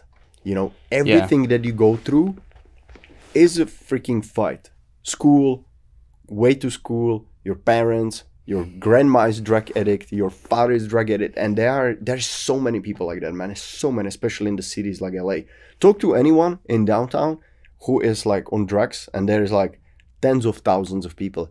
everyone or ninety-nine percent of the people are going to tell you, oh, my entire family is drug addict. First time I had heroin, I was eight years old, and crazy stuff like that. So yeah. I feel like a lot of like, a whole lot of people who will actually make it to adulthood, at least sober, from, let's say, fucked up environment, stuff like that, like military career can be, let's say, a way how they can reborn their self, you know, and how they can be actually successful. Yeah, a lot of them can get out that way. Let's yeah. say they maybe not even a broken family or like fucked up with drugs, but maybe they're just real poor. Oh, their yeah. family's always been yeah, poor. Living in the middle of nowhere. They get a chance. Okay, so maybe they're the one that breaks away from their family. They do have to do whatever the military tells them to do for four years. But at the end of that, they can get a degree. They can get a job and move up and basically drag their family out of poverty. That's a real attractive thing too. And yeah. that's just not, that's yeah. not even just in the States. Money has attracted people to the military for a long time because mm-hmm. it's a stable job. Do you guys have foreigners in there, or it's just all U S citizens? There's, so there's foreigners, but they're basically getting their, their citizenship mm-hmm. through, through, through military service. Mm-hmm. So they do exist. It's not that common, but they do exist. Mm-hmm. In the Marine Corps. Yeah. Well, thank you very much, man. It was really, it was yeah, thanks for having me. Very interesting awesome. conversation. Like, uh, I feel like people need to hear more of that, you know, because um, I like to read about it, but there's one thing I like more, and that is talk to people who actually been there, you know, and uh, pretty much all, all you guys are telling me the same story, you know. Politics is one thing, the real thing is different thing.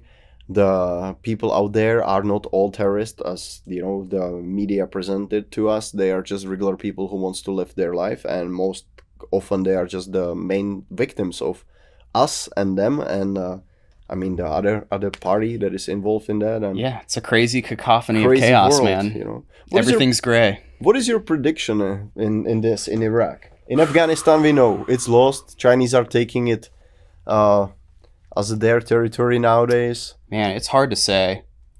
Back in the day, I would have told you that I thought maybe Kurdistan might eventually become a country. Oh yeah, but I don't know about now, because support for them has waned a lot from the West in recent years since we left, and Turkey hasn't really backed down their stance at all. Well, Turkey hates them. Yeah, they, they've always remained resolute that they're not going to have it in, Turkey hates it, them, man. in their border. Iran is the same way. Iraq was really the only place that was making progress. And yeah, uh, Iraq as a country still recognized that it's an autonomous region, but it's so unstable. Mm-hmm. Uh, it's kind of held up by a house of cards almost, mm-hmm. and all it's really going to take is one thing to go wrong, which is to plunge economies down or to make something a little bit more stable to throw it all away again.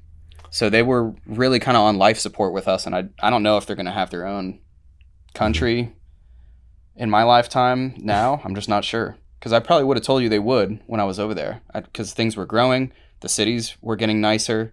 They were recovering from all the war, which you, you hadn't seen that in who knows how freaking long. And they had just been ravaged by ISIS. But do you think, you when, know, I mean... Impossible for me to predict, man. I, I think I, I know the answer already, but I'm still going to ask. Do you think like more unstable U S is uh, politically inside of its own country, like uh, as it is right now, that people are just pissed on every level? M- more actually... that is going to also show up in that region as well, that everything is going to be more unstable when U S has a local, lot of domestic problems. Yeah, when even historically, it's easy to see. When we have a lot of domestic problems, we tend to splinter what we want to do overseas, mm-hmm. right? So that, because oh. shots start to get thrown here domestically. And then politicians are like, okay, I got to start taking a side here. So we're going to have to start, they, they start being aligned on less and less things. And that includes foreign policy. That includes things like supporting mm-hmm, mm-hmm, the Kurds. Mm-hmm. And if this kind of stuff doesn't have full support over there, it doesn't happen. Mm, and you start okay. to see it fall apart. So yeah, I'd say the less stable our uh, our internal stuff is, the less stable anywhere is that we're holding up. Yeah. In a region like this, yeah, this is like a place that we're holding up. So what's your take on the Afghanistan withdrawal? Sucks. But I could tell you that it was probably inevitable. Really? Now, could it have been handled better? Yeah. Could have been handled many, many years ago a lot better by us just leaving when we were supposed to. After we, mm-hmm.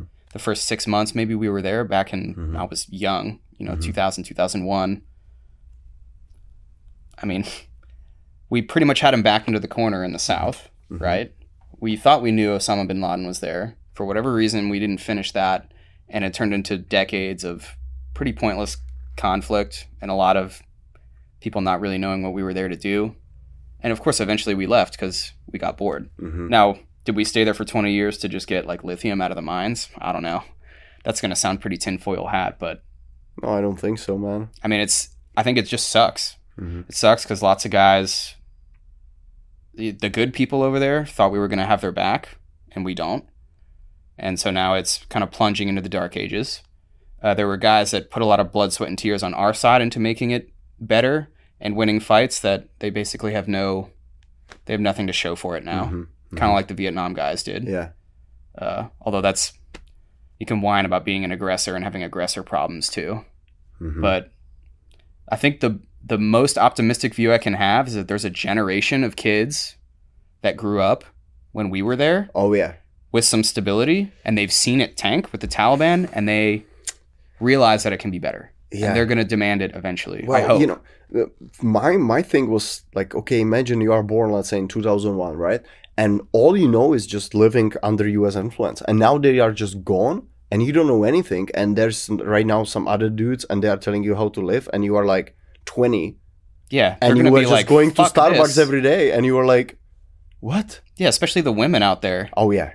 They're just going to get abused. And they're going to be like, fuck this. This was so much better just a few years ago before you guys showed up. It's crazy. It's crazy. So, I just can't believe... I'm trying that, to be optimistic.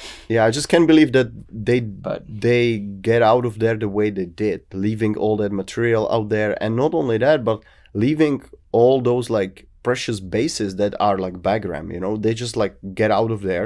And I was talking to people who, who even serve on that base and they're like, it's like a fortress. There's no it way... It was massive. If you, if massive, you control... Massive. Big if you, city.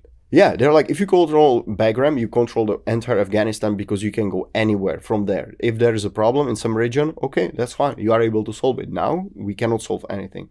So that's what uh, makes it even more like nonsense thing, you know, that you like give up your only one operation point, you know, and yeah, just get out the and out of the entire country, you know.